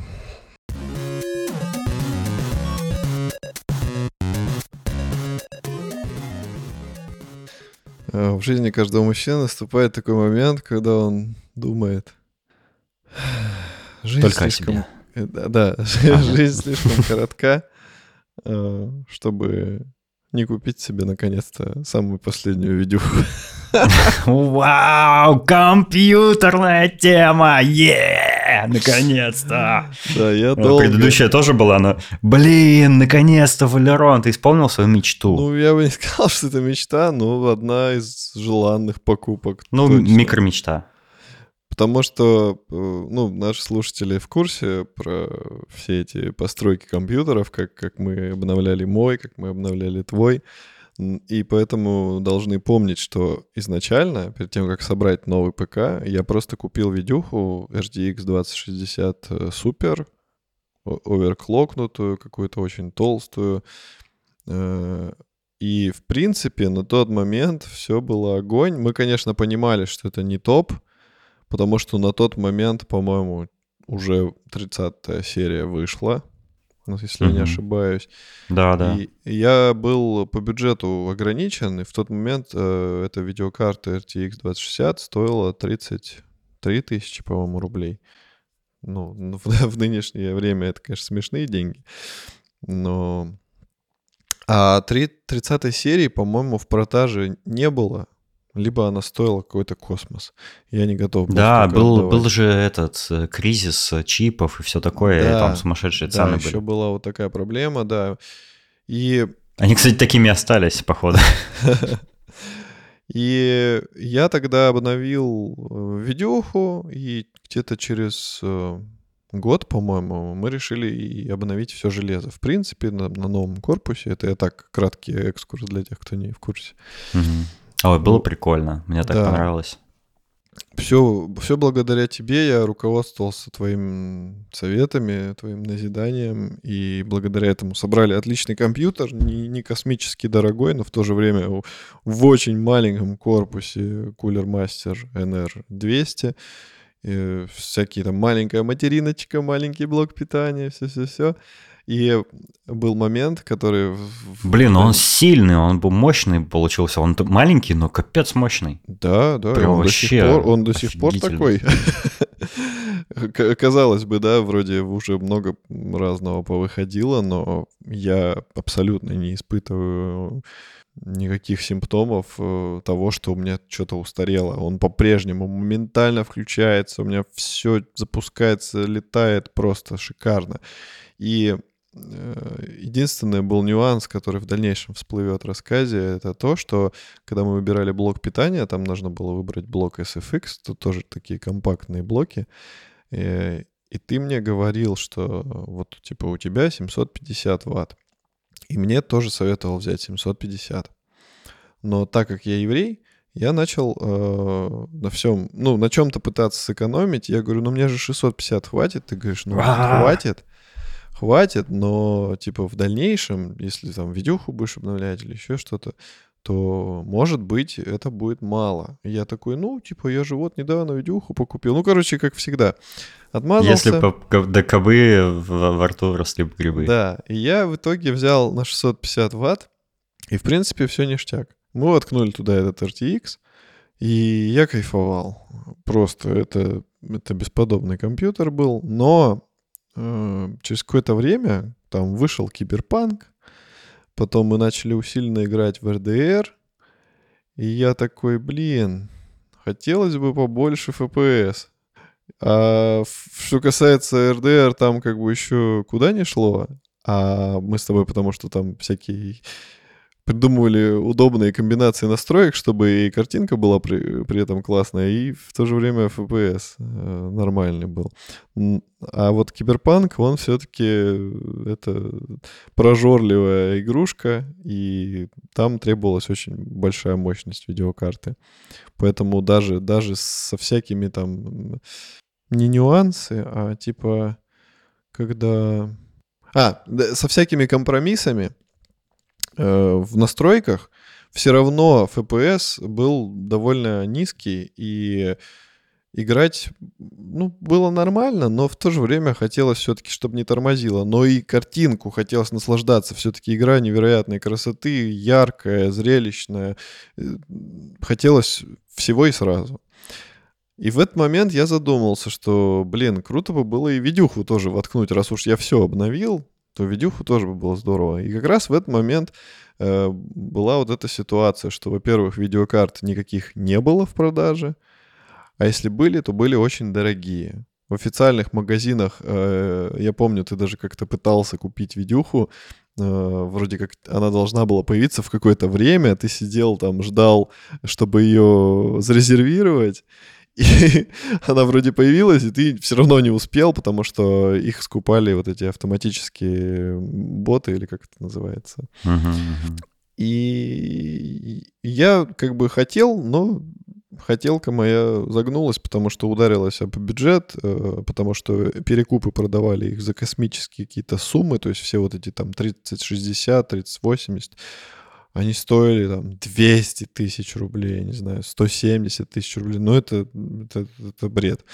И я смирился и перехотел. И вот, и прошло какое-то время, э, после этого уже вышла сороковая серия, там поменялась ситуация э, вообще в мире, и ситуация на рынке видеокарт, они подешевели у официалов даже.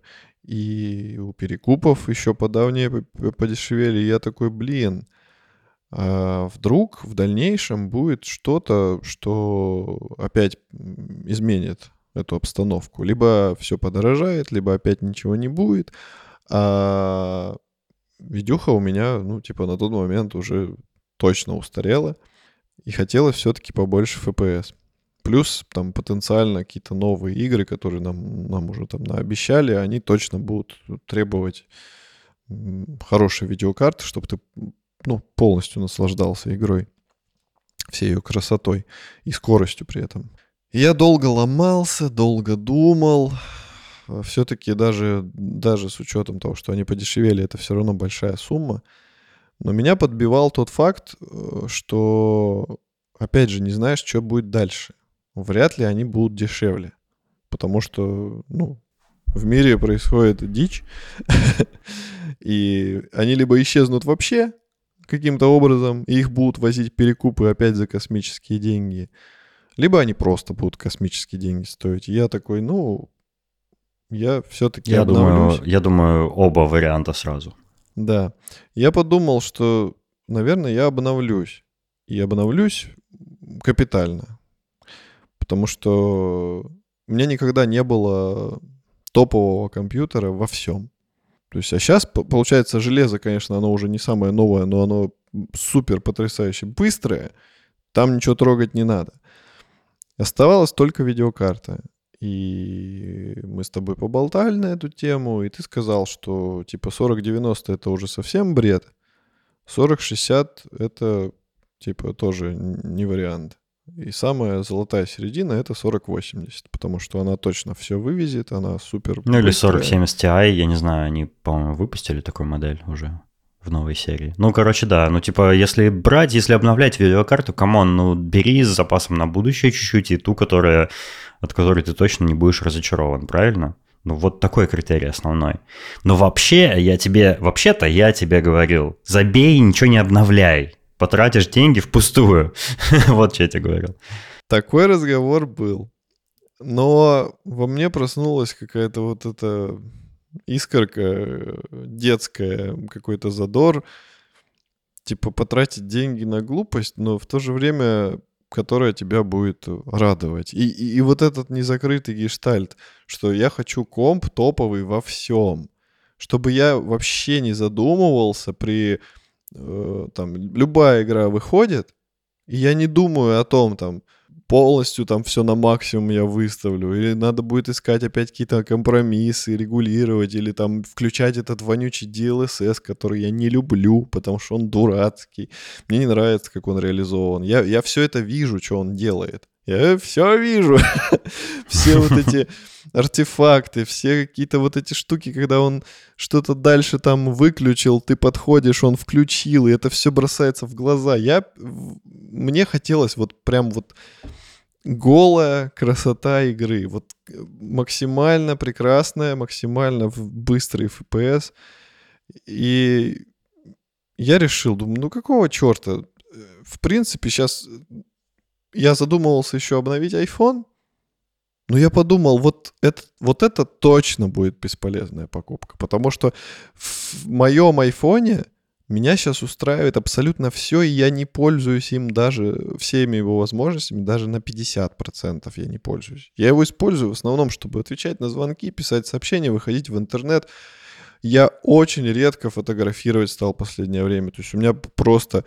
Не знаю, за несколько месяцев у меня, может быть, фотографий двадцать появляется на телефоне, которые я сам сфотографировал.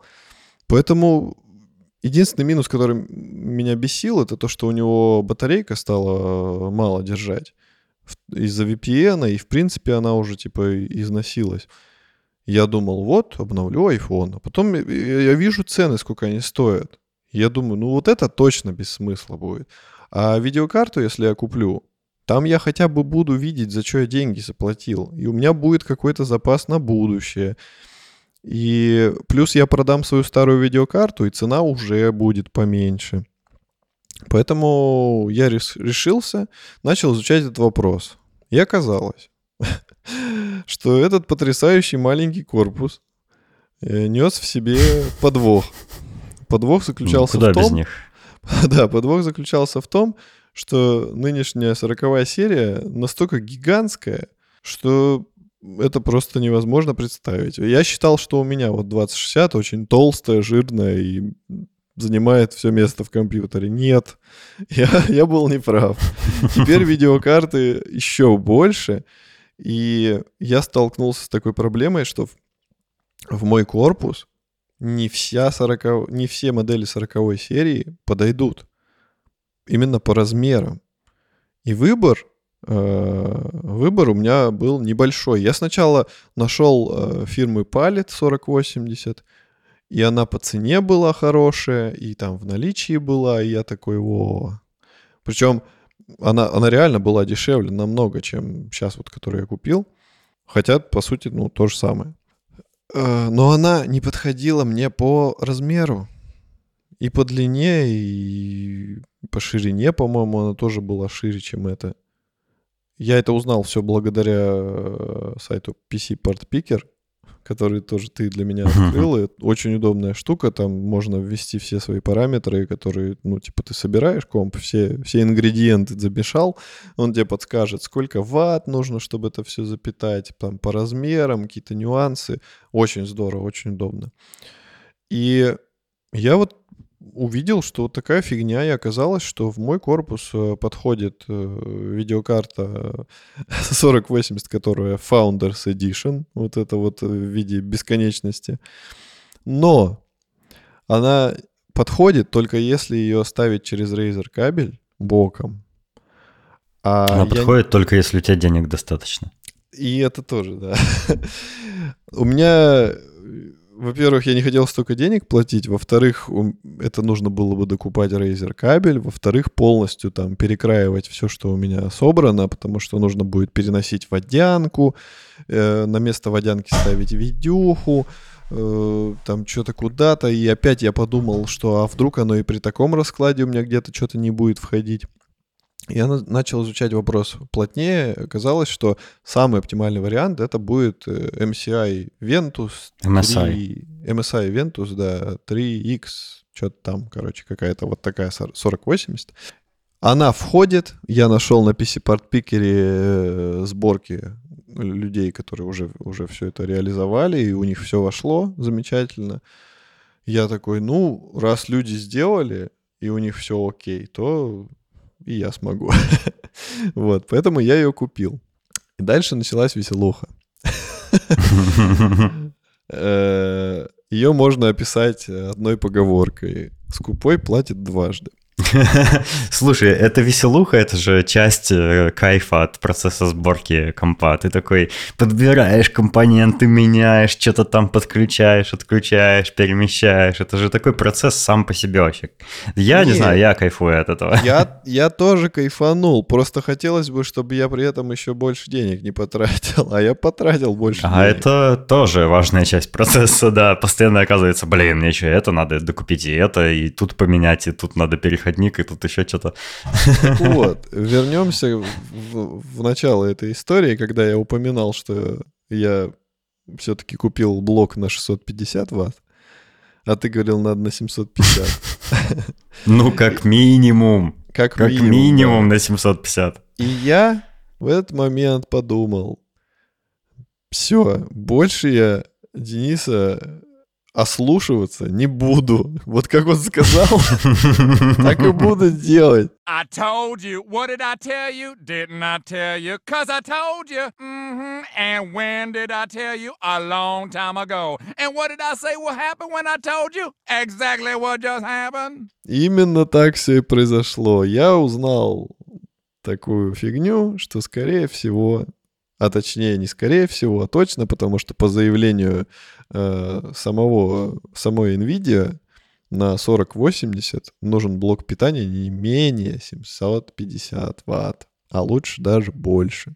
Я начал изучать этот вопрос, и люди действительно все вот сборки, которые делали с этой видеокартой, у всех семьсот пятьдесят минимум. Я расстроился. Потому Но это что... еще по той причине, не только из-за рекомендации, а еще и по той причине, что в форм-факторе эс эф икс самым крутым блоком питания является тот, который у меня, Corsair эс эф семьсот пятьдесят. Он считает, у него платиновый, платиновый стандарт, это типа значит, что у него высокое КПД, он типа не очень громко шумит, эффектив, не перегревается, эффективно расходует энергию, и у него семьсот пятьдесят ватт, и он маленький. И типа все вообще, все, все сложилось, и его считают лучшим в этом форм-факторе. Но уже появились более крутые, кстати. Но они дорогие. Да. И я, собственно... подумал, ну окей, куплю как у Дениса. И начал изучать вопрос. Оказалось, что в России, не то что в Новосибирске, а в России обстановка с эс эф икс блоком питания очень плачевная. У нас их тупо нет. И даже под заказ это очень трудно найти. А у меня стоял кулер-мастер. И тут вылез другой нюанс, что питание на видюху подается тремя пи си ай экспресс, которые втыкаются в переходник, который втыкается в видеокарту. А в комплекте моего блока питания только два пи си ай экспресс. И как в дальнейшем мы узнали, в комплекте всех блоков питания только два пи си ай экспресс. Почему-то. Видимо...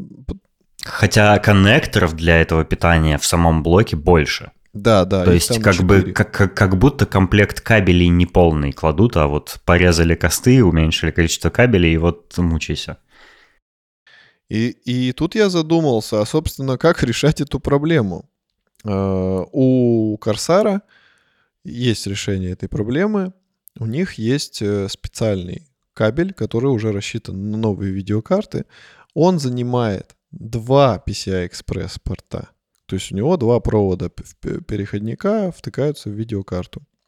Но это не только кабель, у них и блоки питания современные, которые уже спроектировали с учетом новой модели видюх. Да, тебе там заплатили это из Корсара, я смотрю. Хотелось бы, чтобы заплатили.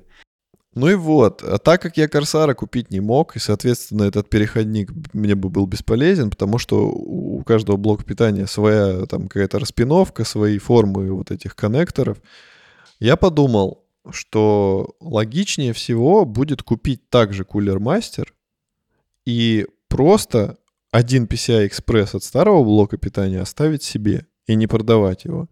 И тогда я смогу подключить, и все будет работать. Что я, собственно, и сделал. Я заказал точно такой же блок питания, только на восемьсот пятьдесят ватт.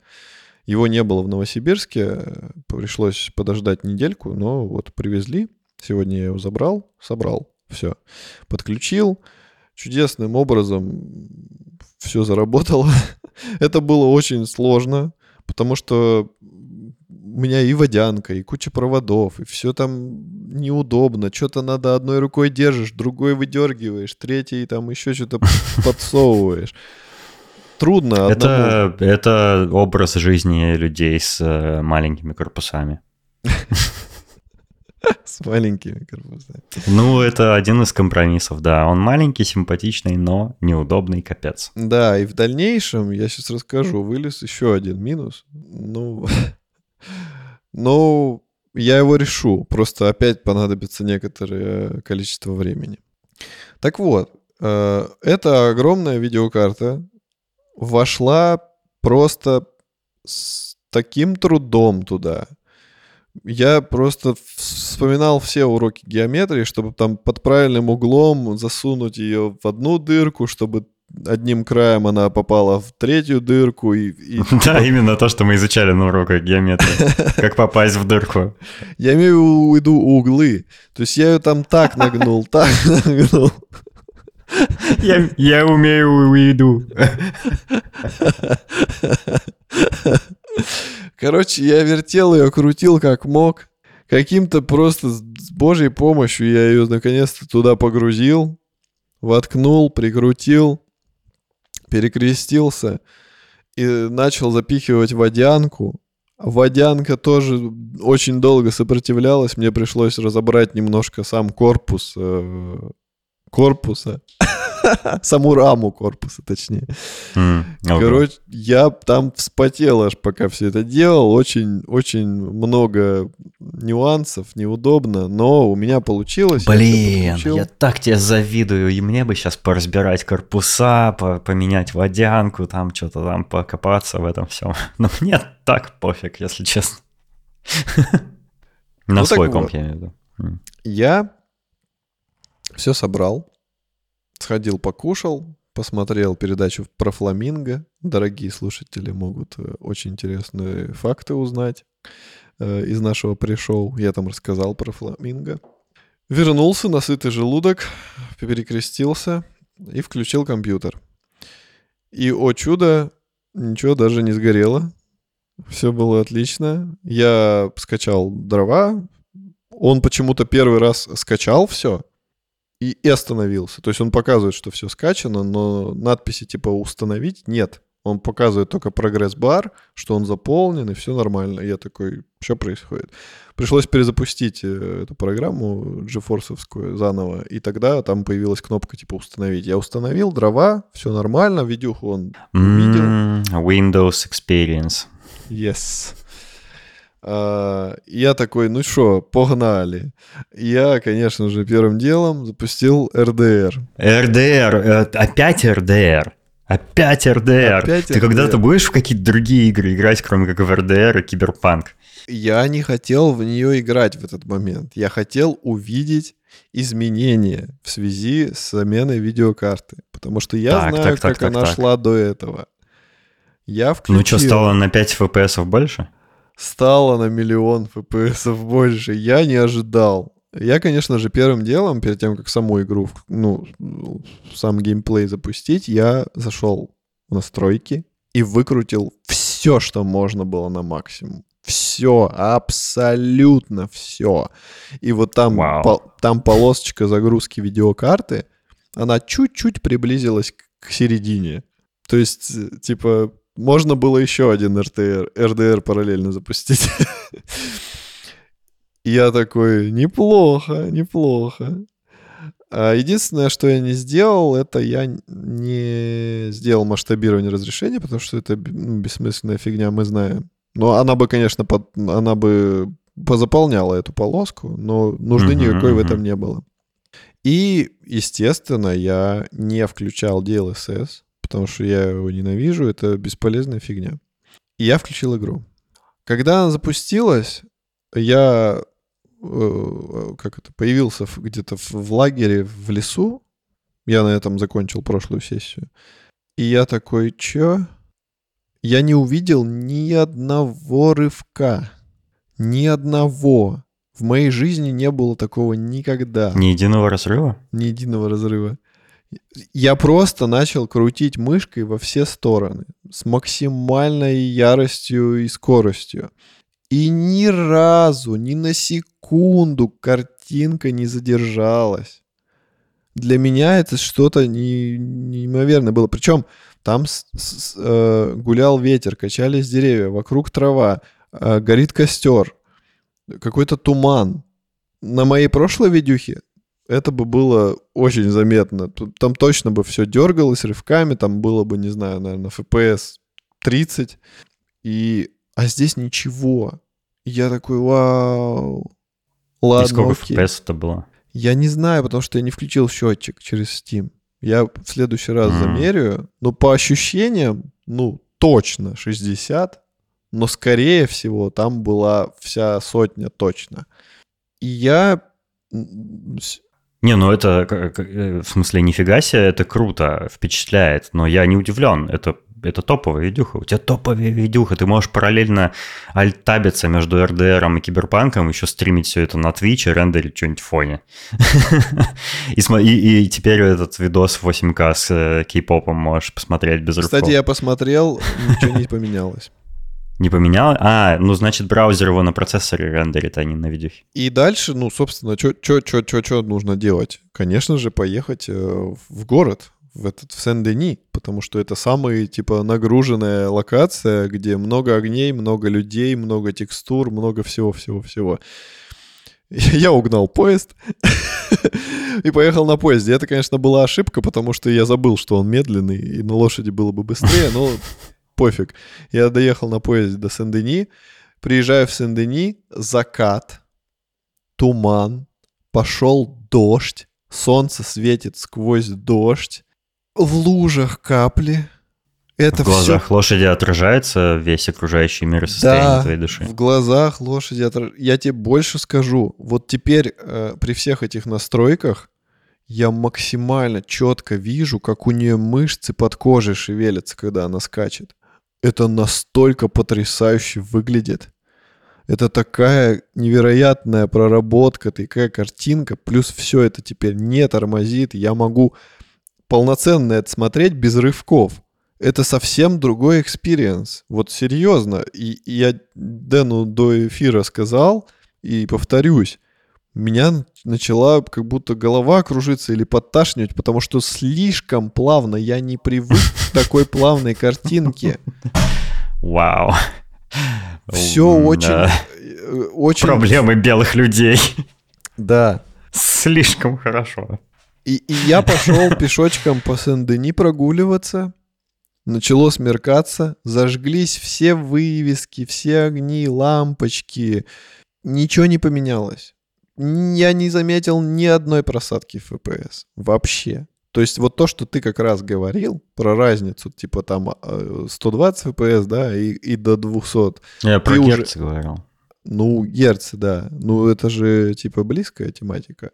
И получается, тут так работает, что после шестьдесят эф пи эс даже ты уже не так явно видишь разницу. Ты просто видишь, что все очень быстро, плавно, никаких задержек, никаких рывков. И я ходил по этому Сен-Дени, и я как будто заново игру включил. То есть у меня совсем другие впечатления. Потому что да, я знал, что она красивая, все здорово, классная картинка. Но я это все сквозь призму тормозов видел.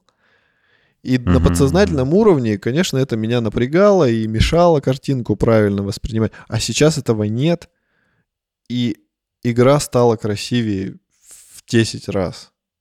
Это просто... Ну, это, это только вот попробовав можно понять, что, о чем я... Может, у нас слушатели есть, которые, ну, имеют тоже топовые видеокарты, поэтому для них это не будет открытием. Но...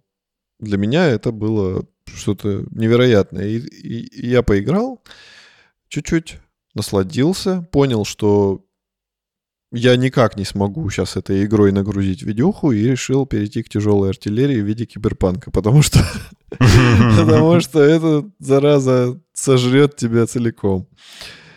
Я включил киберпанк, выставил все на максимум, тоже вообще абсолютно все. Выключил ди эл эс эс. В серые трейсинги, все-все-все включил. Я запустил игру, и благо у меня в этот момент счетчик эф пи эс был. Стабильно шестьдесят-семьдесят эф пи эс. В самых перегруженных локациях, где много вывесок, много людей, много машин, много источников света. Но ты имеешь в виду не стабильно, а минимум? Да, минимум, минимум. Я имею в виду, что типа не... Ну да, да, ты правильно сказал. А в каких-то местах там проскакивало спокойно сто, сто двадцать. Я, я такие эф пи эс в Киберпанке во сне не видел. Игра и, и то же самое. Ну, конечно, я уже типа после эр дэ эр понимал, чего, чего ждать, но все равно это было невероятно. Киберпанк без тормозов, это, это, я думал, это только в фантазиях может быть. Но нет, он без тормозов. Че бы я ни делал. Охренеть. Блин, я тебе капец как завидую. Я тоже всегда мечтал вот об этом, чтобы у меня игры не тормозили. У меня были короткие периоды, когда я собирал какие-то билды, которые на момент сборки были топовые, и у меня ничего не тормозило, действительно. Но это быстро проходило, потому что выпускались новые игры, и все, они слишком требовательны, и все, ты теряешь этот момент уже. Мне сейчас хочется тоже обновить свой ПК, вот глядя на то, как ты счастлив с этой новой видеокартой, я тоже такой думаю, блин, я же тоже хочу в играх, в три эй тайтлах с суперграфикой видеть всю эту графику и не идти на компромиссы с производительностью. И я могу себе позволить купить такую видеокарту. У меня, конечно, ситуация будет еще похлеще, чем у тебя. У меня корпус в полтора раза меньше твоего. Мне, надо, мне, к счастью, не надо будет блок питания покупать, но мне надо будет поменять корпус, потому что если я поставлю... Во-первых, в видюхе четырехтысячной серии не влезут вообще никакие в мой корпус. Просто никак ты не ухитришься туда их засунуть. Несовместимы абсолютно. Слишком мало. У меня, там, у меня, да, у меня там только два слота толщиной э, пространства для видеокарты, а они минимум трехслотовые, все, уже не подходит. Есть корпус Formed ти один, который ты мне недавно скинул, а вот я, у меня он в виш-листе уже годами. В него влезет, но там проблема в том, что он тоже очень маленький, он примерно как мой, только выше. И там есть особенность, что ты можешь внутри раму передвигать, освобождая место для видеокарты, и туда влезет трехслотовая видеокарта, три двадцать пять даже. Однако тогда у тебя не будет места для охлаждения процессора. И получается, что надо будет водянку поставить. Вот как раз больший габарит по вертикали — это для того, чтобы туда радиатор водяного охлаждения вставился. То есть мне надо будет купить корпус, водянку, Razer переходник для пи си ай экспресс четыре. Это столько денег, господи. Я просто о, с ума схожу, сколько компью... какие дорогие компьютеры стали со временем. Я это сделаю рано или поздно. Я это сделаю. Я хочу хотя бы тоже сорок восемьдесят. Я все это найду, куплю со временем, да. Но эр ти эр не сейчас, онлайн, потому что... в сто эф пи эс. О, это чувак, невероятно. Это же просто мечта, да, микромечта. Я это все сделаю, но пока что в моей голове рациональность все-таки побеждает, потому что я играю в игры в последнее время очень редко. И отдавать такое количество денег за удовольствие, которое буду получать раз в месяц, это неразумно просто, нерационально. Мне очень хочется заняться этим процессом, вот сборкой, там, м-м, о, господи, я там cable management, о, моя любимая, дайте две. Но я, но я правда люблю это, это прикольная такая механическая возня, которая тебя успокаивает, это как, не знаю, как пазл собирать, медитация. Интересно. Медитация, да. Я люблю... технологии, люблю железячки и всякое, чтобы красиво там все сделать, и, и аккуратно, и порядок навести. И вот, ну, реально, cable management, это я не пошутил, это прикольное такое, это действительно как медитация. Ты вот там все как-то так подгоняешь, чтобы вот со всех сторон симпатично выглядел твой компьютер даже изнутри, учитывая, что ты его не видишь обычно изнутри. Это круто. Я очень рад. Нифига себе, блин, я не могу... Мне кажется, что ты врешь, и что не бывает, чтобы в Киберпанке эр дэ эр не тормозило ничего. Вау, это круто. Еще круто, что у тебя монитор, на котором ты можешь видеть эти все эф пи эс, у тебя там сто шестьдесят пять герц. И... Да, вот, кстати, заметка Вау. Для слушателей... Надо учитывать тот факт, что, ну, типа, мы тут сейчас все радуемся эф пи эсам, но... Я хочу пояснить, что у меня не четыре ка монитор. Поэтому, если бы у меня был четыре ка монитор, я думаю, там... Э, у тебя бы точно так же было все. Фишка, по-моему, трёх тысяч... видеокарт нового поколения, вот начиная с трёхтысячной серии, в том, что когда там два ка и выше, почти нет просадки в производительности. Они вот м-м-м. как-то так делают. Да, прикольно. Даже в четыре ка у тебя было бы так же быстро, прикинь. Но как бы... Все это хорошо, здорово, замечательно, да, был, был неприятный момент, что пришлось покупать блок питания, но вылез еще один э, минус, я к нему был готов, я к нему был готов, и я, ну, приблизительно знаю, как эту проблему решить, но пока что мне придется какое-то время с ней посуществовать. Э, к сожалению, вот этот переходник на видеокарту, который кладут в комплекте с ней, он э, довольно топорный. То есть он, да, он в оплетке. Громоздкий.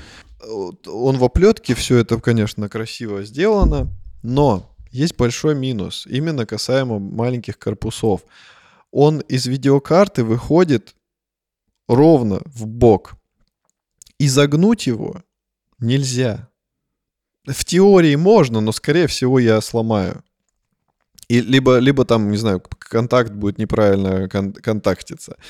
И получается, что этот переходник выходит в сторону очень сильно. И крышку я не могу установить на свой корпус боковую. И более того, более того, вот эти пи си ай экспресс провода, которые в комплекте идут с блоком питания, они очень длинные. И сейчас у меня реально мало места в компьютере. Я, я смогу их уложить, если у меня будет э, Г-образный вот этот разъем, который к видеокарте на переходнике идет. В теории, я думаю, я смогу их э, там положить, как-то распределить. Но в идеале, конечно, мне нужны провода пи си ай экспресс, во-первых, без отростка вот этого пиктейла, который их раздваивает типа на два коннектора. Он, они они mm-hmm. не нужны. И они должны быть покороче. и мне нужен вот этот Г-образный переходник на видеокарту. Это все решаемо, это все существует, и я видел на сборках других людей с тем же корпусом, что у них у всех стоял вот этот Г-образный переходник, потому что та же самая проблема. И пока что вот мой компьютер выглядит так, как будто ему вспороли брюхо, и у него вывалились кишки в виде проводов пи си ай-экспресс. Это некрасиво, это неэстетично, да, но... Ну, это эстетично в инженерном смысле, типа, ну, в этом есть некоторая эстетика. Я, но, я да, планирую да. их как-нибудь хомутами аккуратненько уложить, чтобы они не выглядели как, как кишки, а, ну, более-менее каким-нибудь моточком свисали. И с Божьей помощью в виде тебя, ты мой бог, скорее всего, у нас получится эту проблему решить. И, потому что в России... Сейчас невозможно купить э, такой переходник Г-образный. И я буду уповать на твое милосердие, что ты мне про- с этой проблемой поможешь. И хотя бы даже не там, чтобы этот Г-образный переходник на два провода пи си ай-Express переходил, а хотя бы просто, чтобы он был Г-образный. Э, есть такие кастомные провода, их нужно просто приобрести и заменить мои. Но... Я сейчас придвинул комп к столу, и, получается, эта часть визуально почти не видна, поэтому... Ну и ладно. Единственный минус... Единственный минус... Это знаешь, как, как крошки под ковер замести. Да-да-да. Единственный минус, который реально напрягает, это то, что стенка открыта, и туда будет больше пыли попадать. Но это не беда. Не, ну да, надо, типа, уже окончательно решить, то есть... Без проблем, я помогу тебе, закажу, перешлю там этот переходник, и может зака... стоит заказать кастомные кабели, вот эти питания покороче на каком-нибудь CableMod, они делают под разные блоки питания, так что приспиновка там была правильная, все такое, и будет вообще полная красота, и стенку ты закроешь, и все будет великолепно работать еще целых месяца три, пока видеокарта не устареет. Uh, вот какой у меня вопрос. Сколько стоит эти ваши все удовольствия? Скажи мне. Зачем о грустном? Ну, я в свою защиту скажу, что я... Да почему ты оправдываешься? Просто скажи, сколько это стоит. Какую защиту? Тебя же никто не обвиняет. Вот буржуй. Типа, покупает ну только что, это, в этом есть какие-то сомнения, что ли? Конечно, ты буржуй, ты купил эр ти экс сорок восемьдесят, чувак, простые люди не покупают такое. Я простые хочу... люди на такси за продуктами не ездят, знаешь. Я хочу сказать, что я просто откладывал деньги, то есть я не какой-то мультимиллионер, для которого эти деньги копейки. Я откладывал деньги, чтобы купить себе что-то там, вот, либо iPhone, либо, как у меня вот вышла видеокарта. Плюс я планирую продать старый блок, пла- планирую, планирую продать старую видеокарту, и, собственно, ценник, ну, будет уже более-менее терпимым. Mm-hmm. сколько, сколько? Видеокарта обошлась мне в сто восемь тысяч рублей. Ну, это много, но не безумно. Это много. Учитывая нынешний рынок, все такое. Причем я вчера поговорил со своим другом, который тоже, оказалось, собирает комп в данный момент. Прям очень жирный. Мы с ним заобщались. Собственно, почему? Почему всплыл разговор, что он собирает комп? Я привез ему там краску и строительный пылесос он попросил. Я говорю, тебе не нужна видюха? А у него типа была, по-моему, из десятой серии еще видюха. Самая топовая, но из десятой серии. Я говорю, хочешь, я тебе эр ти экс подгоню? Он говорит, а мне не надо. Я говорю, а что так? Он говорит, а я комп собираю. Я говорю, опачки. И он мне начал рассказывать, типа, что он, что он, что он купил, что он хочет купить. Я говорю, ну а видюха-то какая? Он говорит, ну либо типа сорок семьдесят Ти Ай, либо сорок восемьдесят. Я такой, yes. Я говорю, а я вот купил. Он говорит, а за сколько ты купил? Я ему сказал. Он говорит... А я, типа, на Озоне видел дешевле. Я такой, так. Я говорю, за сколько? И оказалось, что на Озоне, если ты бесплатно, там у них есть, ты, типа, карта Озона оформляешь, то там скидка, и получается она стоит уже не сто восемь тысяч, а девяносто семь. И я такой... Если Фак. честно, я бы на Озоне ничего никогда не покупал, потому что я столько историй видел, когда вот. людям приходило не то, что они заказывали. И, и, я, я сначала расстроился, но потом я вот это все вспомнил, и я понял, что я купил в официальном нормальном компьютерном магазине. Там будет гарантия, я, если что, смогу докопаться, все такое. А Озон — это типа я пойду в пункт выдачи, достану эту истоптанную коробку, и неизвестно, что там внутри лежит. Я думаю, нет уж. Какая-то? Лучше... Лучше я буду спокоен. Вот у меня чек, гарантийник, и все официально. Поэтому нормально. Вот такая история. Ну и блок питания обошелся в четырнадцать тысяч рублей. А свой на шестьсот пятьдесят я покупал за одиннадцать, кажется. Поэтому продам блок, продам видюху. Я думаю, что ну, тридцать с чем-нибудь тысяч я вычту. Я прямо теперь жду стрим на Твиче от тебя, во-первых, в какой-нибудь игре. Ты уже знаешь, как это делать, ты это уже не я раз делал. Я все забыл, тебе заново придется мне объяснять. Ну, вспомним, да. Я жду от тебя скриншотов из всяких игр на ультра настройках в чате нашего подкаста, в Телеграме, собакшорум подкаст. И я очень рад за тебя, нифига себе, вау. Поздравляю с приобретением. Спасибо большое. Да прямо, я честно завидую, я прям тоже хочу очень. Это, это знаешь, это вот какой-то маленький, маленькая мечта маленького Валеры еще из школы, когда я играл в Макс Пейна, и у меня дико тормозило, и я думал, блин, почему у моих друзей не, не тормозит Макс Пейн, а у меня тормозит. И мне было обидно, и я всю жизнь периодически с этим сталкивался, что какие-то игры у меня очень сильно тормозили. А я хотел вот просто... наслаждаться полностью максимальными настройками, с максимальной скоростью, с, с кучей эф пи эс. И сейчас вот я, я большой дядя, я зарабатываю деньги, я могу себе это позволить. Я взял и купил, и, и все. То есть у меня закрыт гештальт. У меня ничего не тормозит. И, и не будет тормозить еще какое-то время. Тут, возможно, в комментарии придут люди и скажут тебе... Зачем ты потратил столько денег, если ты мог купить себе PlayStation пять?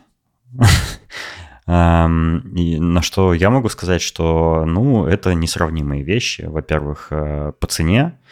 Во-вторых, по функциональности, потому что, ну, компьютер — это компьютер. На нем можно делать что угодно. На нем можно работать в автокаде, например, если тебе надо. Можно там заниматься делами какими-то. Можно... что угодно делать. А, а PlayStation — это игры. Ну и там кино и музыка максимум.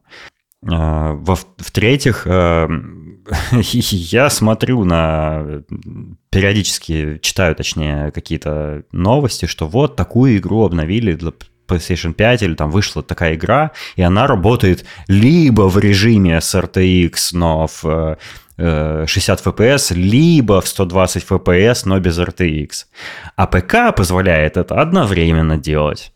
Поэтому все эти великолепные росказни о супер-мега-производительности PlayStation пять были актуальны в первые три месяца после ее выхода. А теперь они уже не актуальны, потому что компьютерное железо на месте не, не стоит. Оно не выпускается поколениями, как консоли выпускаются. И да, PlayStation пять уже несколько лет, и она, разумеется, уже успела в плане э, качества картинки устареть, потому что компьютеры уже способны более производительную картинку выдавать. И э, если у тебя именно критерий такой, что... тебе не важно, что, это, что ПК будет намного дороже, чем PlayStation пять, ты можешь там десять этих PlayStation пять купить за эту цену, тебе важно видеть максимально качественный результат рендера игры. Ну, если ты вот гик, который прикалывается по графонию, то у тебя не, ну, нет выбора, тебе надо ПК топовый собирать. Да, это во многих случаях, я имею в виду, в случае со многими играми, это безумие, потому что многие игры крутые не графикой, там все такое, я не раз про это говорил. Это то, почему я люблю игры Nintendo. Они крутые не графикой, они крутые геймплеем. Но иногда и мне бывает интересно позырить на великолепную кинематографическую картинку. И я э, с, просто с завистью фантазирую о том, как ты будешь в игры следующего поколения играть на сделанной на движке Unreal Engine пять, где там вообще будет полный фотореализм. Вот как показывали у нас в чате, скидывали ссылку на технодемо Unreal Engine пять, где вот этот лес и этот электромобиль Rivian стоит, и все просто... ты Это не может быть рендер. Это... это... си джи ай какой-то, я не знаю, не, не игра. Это впечатляет. Вот это вот, это вот круто. И вот э, хочется таким, ну, ну как, как э, гики, э, мы с тобой хотим наслаждаться вот, так, вот, вот этим невероятным, э, э, вот этими невероятными графическими технологиями, которые такое умеют сейчас выдавать. Это само по себе, это такое, это... Это не удовольствие, как от геймплея, это удовольствие, как, как от технологии. Вот видеть красивые текстуры, все четкое, отражение, вот эти рейтрейсинг, там всякие штучки-дрючки, ну, графические. Это прикольно само по себе, как отдельная дисциплина, скажем так. Да, над этим можно прикалываться, типа, что вы безумные, типа, графодрочеры, типа, какой в этом смысл, смысл игр не в этом. Да, смысл игр не в этом, но в этом самом есть отдельный свой смысл, я бы так сказал. Да, и сколько бы я ни ныл на тему того, что там мне было трудно это собирать, долго, неудобно, я испытал там какие-то вот эти проблемы, я все равно кайфанул, потому что я, в принципе, люблю возиться с техничкой, я люблю в машине ковыряться. А здесь это, типа, то же самое почти, что ты в машине поковырялся, только ты остаешься при этом чистый. Вот. Нужно прилагать меньше усилий, но в то же время это ты собираешь своими руками. Это как конструктор. Вот, типа, ты тебе... Есть Лего техник, есть там еще какое-то Лего, а есть Lego Creator. И вот Lego Техник, или просто Lego, просто Lego, допустим. Там, там, там, допустим, на обложке машинка, да? И ты такой, о, машинка. Ты берешь, собираешь это Lego, и у тебя машинка. А есть Lego Creator. Ты поворачиваешь коробку, а там из одного набора можно собрать три разные машинки. И это же прикольно. А еще у тебя плюс своя фантазия есть, ты еще что-то сам можешь выдумать. Да, да, в том тоже ты можешь выдумать, но здесь у тебя три машинки, а там одна. И по сути ты можешь купить плойку, где ничего собирать не надо. Вот ты ее достал из коробки, воткнул и играешь. А здесь ты как бы вкладываешь в это что-то от себя, какую-то частичку. Ты понимаешь, что ты это сам своими руками все собрал, подключил. Ты видишь, как это все работает, ты видишь все вот это мясо, всю эту начинку, куда что подключается, куда что зачем нужно. Плойку ты, ты не увидишь этого, только если сам ее не расковыряешь. И, и даже в плойке что можно сделать? Ничего нельзя сделать. Можно эс эс ди-ку побольше воткнуть. Да. да, можно воткнуть память побольше. Но это максимум. Ты знаешь, вот такое сравнение напрашивается. В, в, в, от сборки ПК есть удовольствие, как у радиолюбителей, знаешь, вот такое, пособирать что-то самому. Это, это да, я, плюс... я с тобой полностью согласен. Плюс это, это, это еще и свобода творчества. То есть мы сами решаем, какой корпус. У плойки ты не решаешь, какой корпус. Да, ты можешь что-то сам там из дров сложить, просверлить дырки и прикрутить мясо плойки к своему какому-то корпусу. Но на компы бесчисленное количество разных корпусов. Всех сортов. На любой вкус, прозрачный, непрозрачный, маленький, большой, что угодно. Это, это реально вот Lego Creator. Ты сам придумываешь, как там все организовать, куда что прикрутить. Больше охлаждения, меньше охлаждения. Это творческий процесс. И ты сам хозяин положения. Никто за тебя не решил, как лучше. Это интересно. Ты можешь залезть в дебри, просчитать э, аэродинамику, там, куда что будет дуть, как лучше расположить кулеры, чтобы он лучше охлаждался. Это, это реально безграничный процесс совершенствования своего какого-то девайса. Ты сам все mm-hmm, решаешь. Mm-hmm. Это круто очень. Это прям будоражит мозг. И дорого очень. Да. Uh, у меня есть несколько... У меня есть несколько консолей дома. Ну, в основном это все Nintendo, ретро, всякие, вся кошняга. И я довольно быстро их забрасываю, как выяснилось, потому что большую часть удовольствия, наверное, от, от именно от консолей, как от железа, получаю, когда я их модифицирую, чищу, реставрирую, пересобираю, типа вожусь вот именно с начинкой, э, с внешним видом, с корпусом, там что-то делаю, вот такое. Это прям э, отдельный кайф. Я очень люблю игры э, на этих консолях, э, но я имею в виду, что это разные виды удовольствия. Вот мы говорим как раз про другое удовольствие. Не от э, игр э, как таковых самих, а именно от сборки устройства. И, кстати, могу сказать, что вот скорость рендеринга для меня тоже важна. Я, ну, не сильно часто, но я записываю видео там для своего канала, где каверы выпускаю, или просто какие-то видео там для себя. И рендеринг на старой видеокарте, он занимает просто невероятное количество времени. А когда я установил эр ти икс двадцать шестьдесят даже, я прям существенно заметил разницу. Я не представляю, за сколько будут рендериться видосы на сорок восемьдесят. Наверное, просто по щелчку пальцев.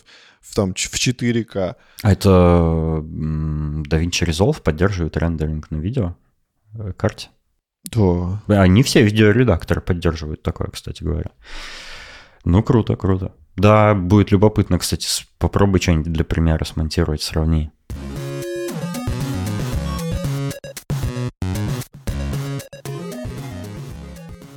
Вау, э, крутые сегодня темы, мне кажется, были. Мы поговорили про ботанику и про видеокарты, надо же. Да, как, какой, какой переход. Ну, хотя он был сначала, да, действительно, первая часть про животный мир, растения, собаки. Потом бах, техничка пошла. Я думаю, каждый из слушателей найдет что-нибудь интересное в этом выпуске для себя. Мы так много болтали в этом выпуске, что даже некоторые темы решили на следующий оставить, потому что, ну, невозможно уже слишком долго. Не получилось у нас уложиться в лимит полтора часа. Хотим поблагодарить наших дорогих слушателей, которые поддерживают нас на Бусти и на Патреоне. Это Аида Садыкова, Александр Скурихин, Саша Младинов, Дмитрий Гордеев, Виктор Панькев, Денис Экскиллер, Артур Пайкин, Рустам Ахмеров, Салават Абдулин, Даниил Альшевский и, о, вау, новый патрон, Сережа Рассказов. Добро пожаловать. Мы на Патреоне и на Бусти выкладываем пришоу, которое мы записываем перед выпусками, и всякие фотки выкладываем, и всякие интересные дополнительные материалы. Поэтому, если вы хотите поддержать наш подкаст, как делают эти одиннадцать замечательных людей, присоединяйтесь. Ссылки будут в описании к выпуску. А если вы пока не готовы, то хотя бы заходите к нам в чат в Телеграме «Собака Шоурум Подкаст». Мы будем вас там ждать. одиннадцать друзей Овшина. Я... Хочу еще сказать, что также в ближайшее время на Патреоне и на Бусти я выложу фотографии того, что у меня получилось, немножко процесса, вот, и вы сможете заценить, как я запихал такую огромную штуку в такую маленькую штуку. Геометрия, я помню, Геометрия, сказал да. же. У меня четверка была по геометрии, поэтому все закончилось моей победой. Ну, у тебя и четвертая серия видеокарт. четырехтысячная, точнее. Ну, ты понял. Дурацкая шутка. Нормально. Спасибо, что были с нами. Да. Подписывайтесь, ставьте лайки. Всего вам доброго. Пока.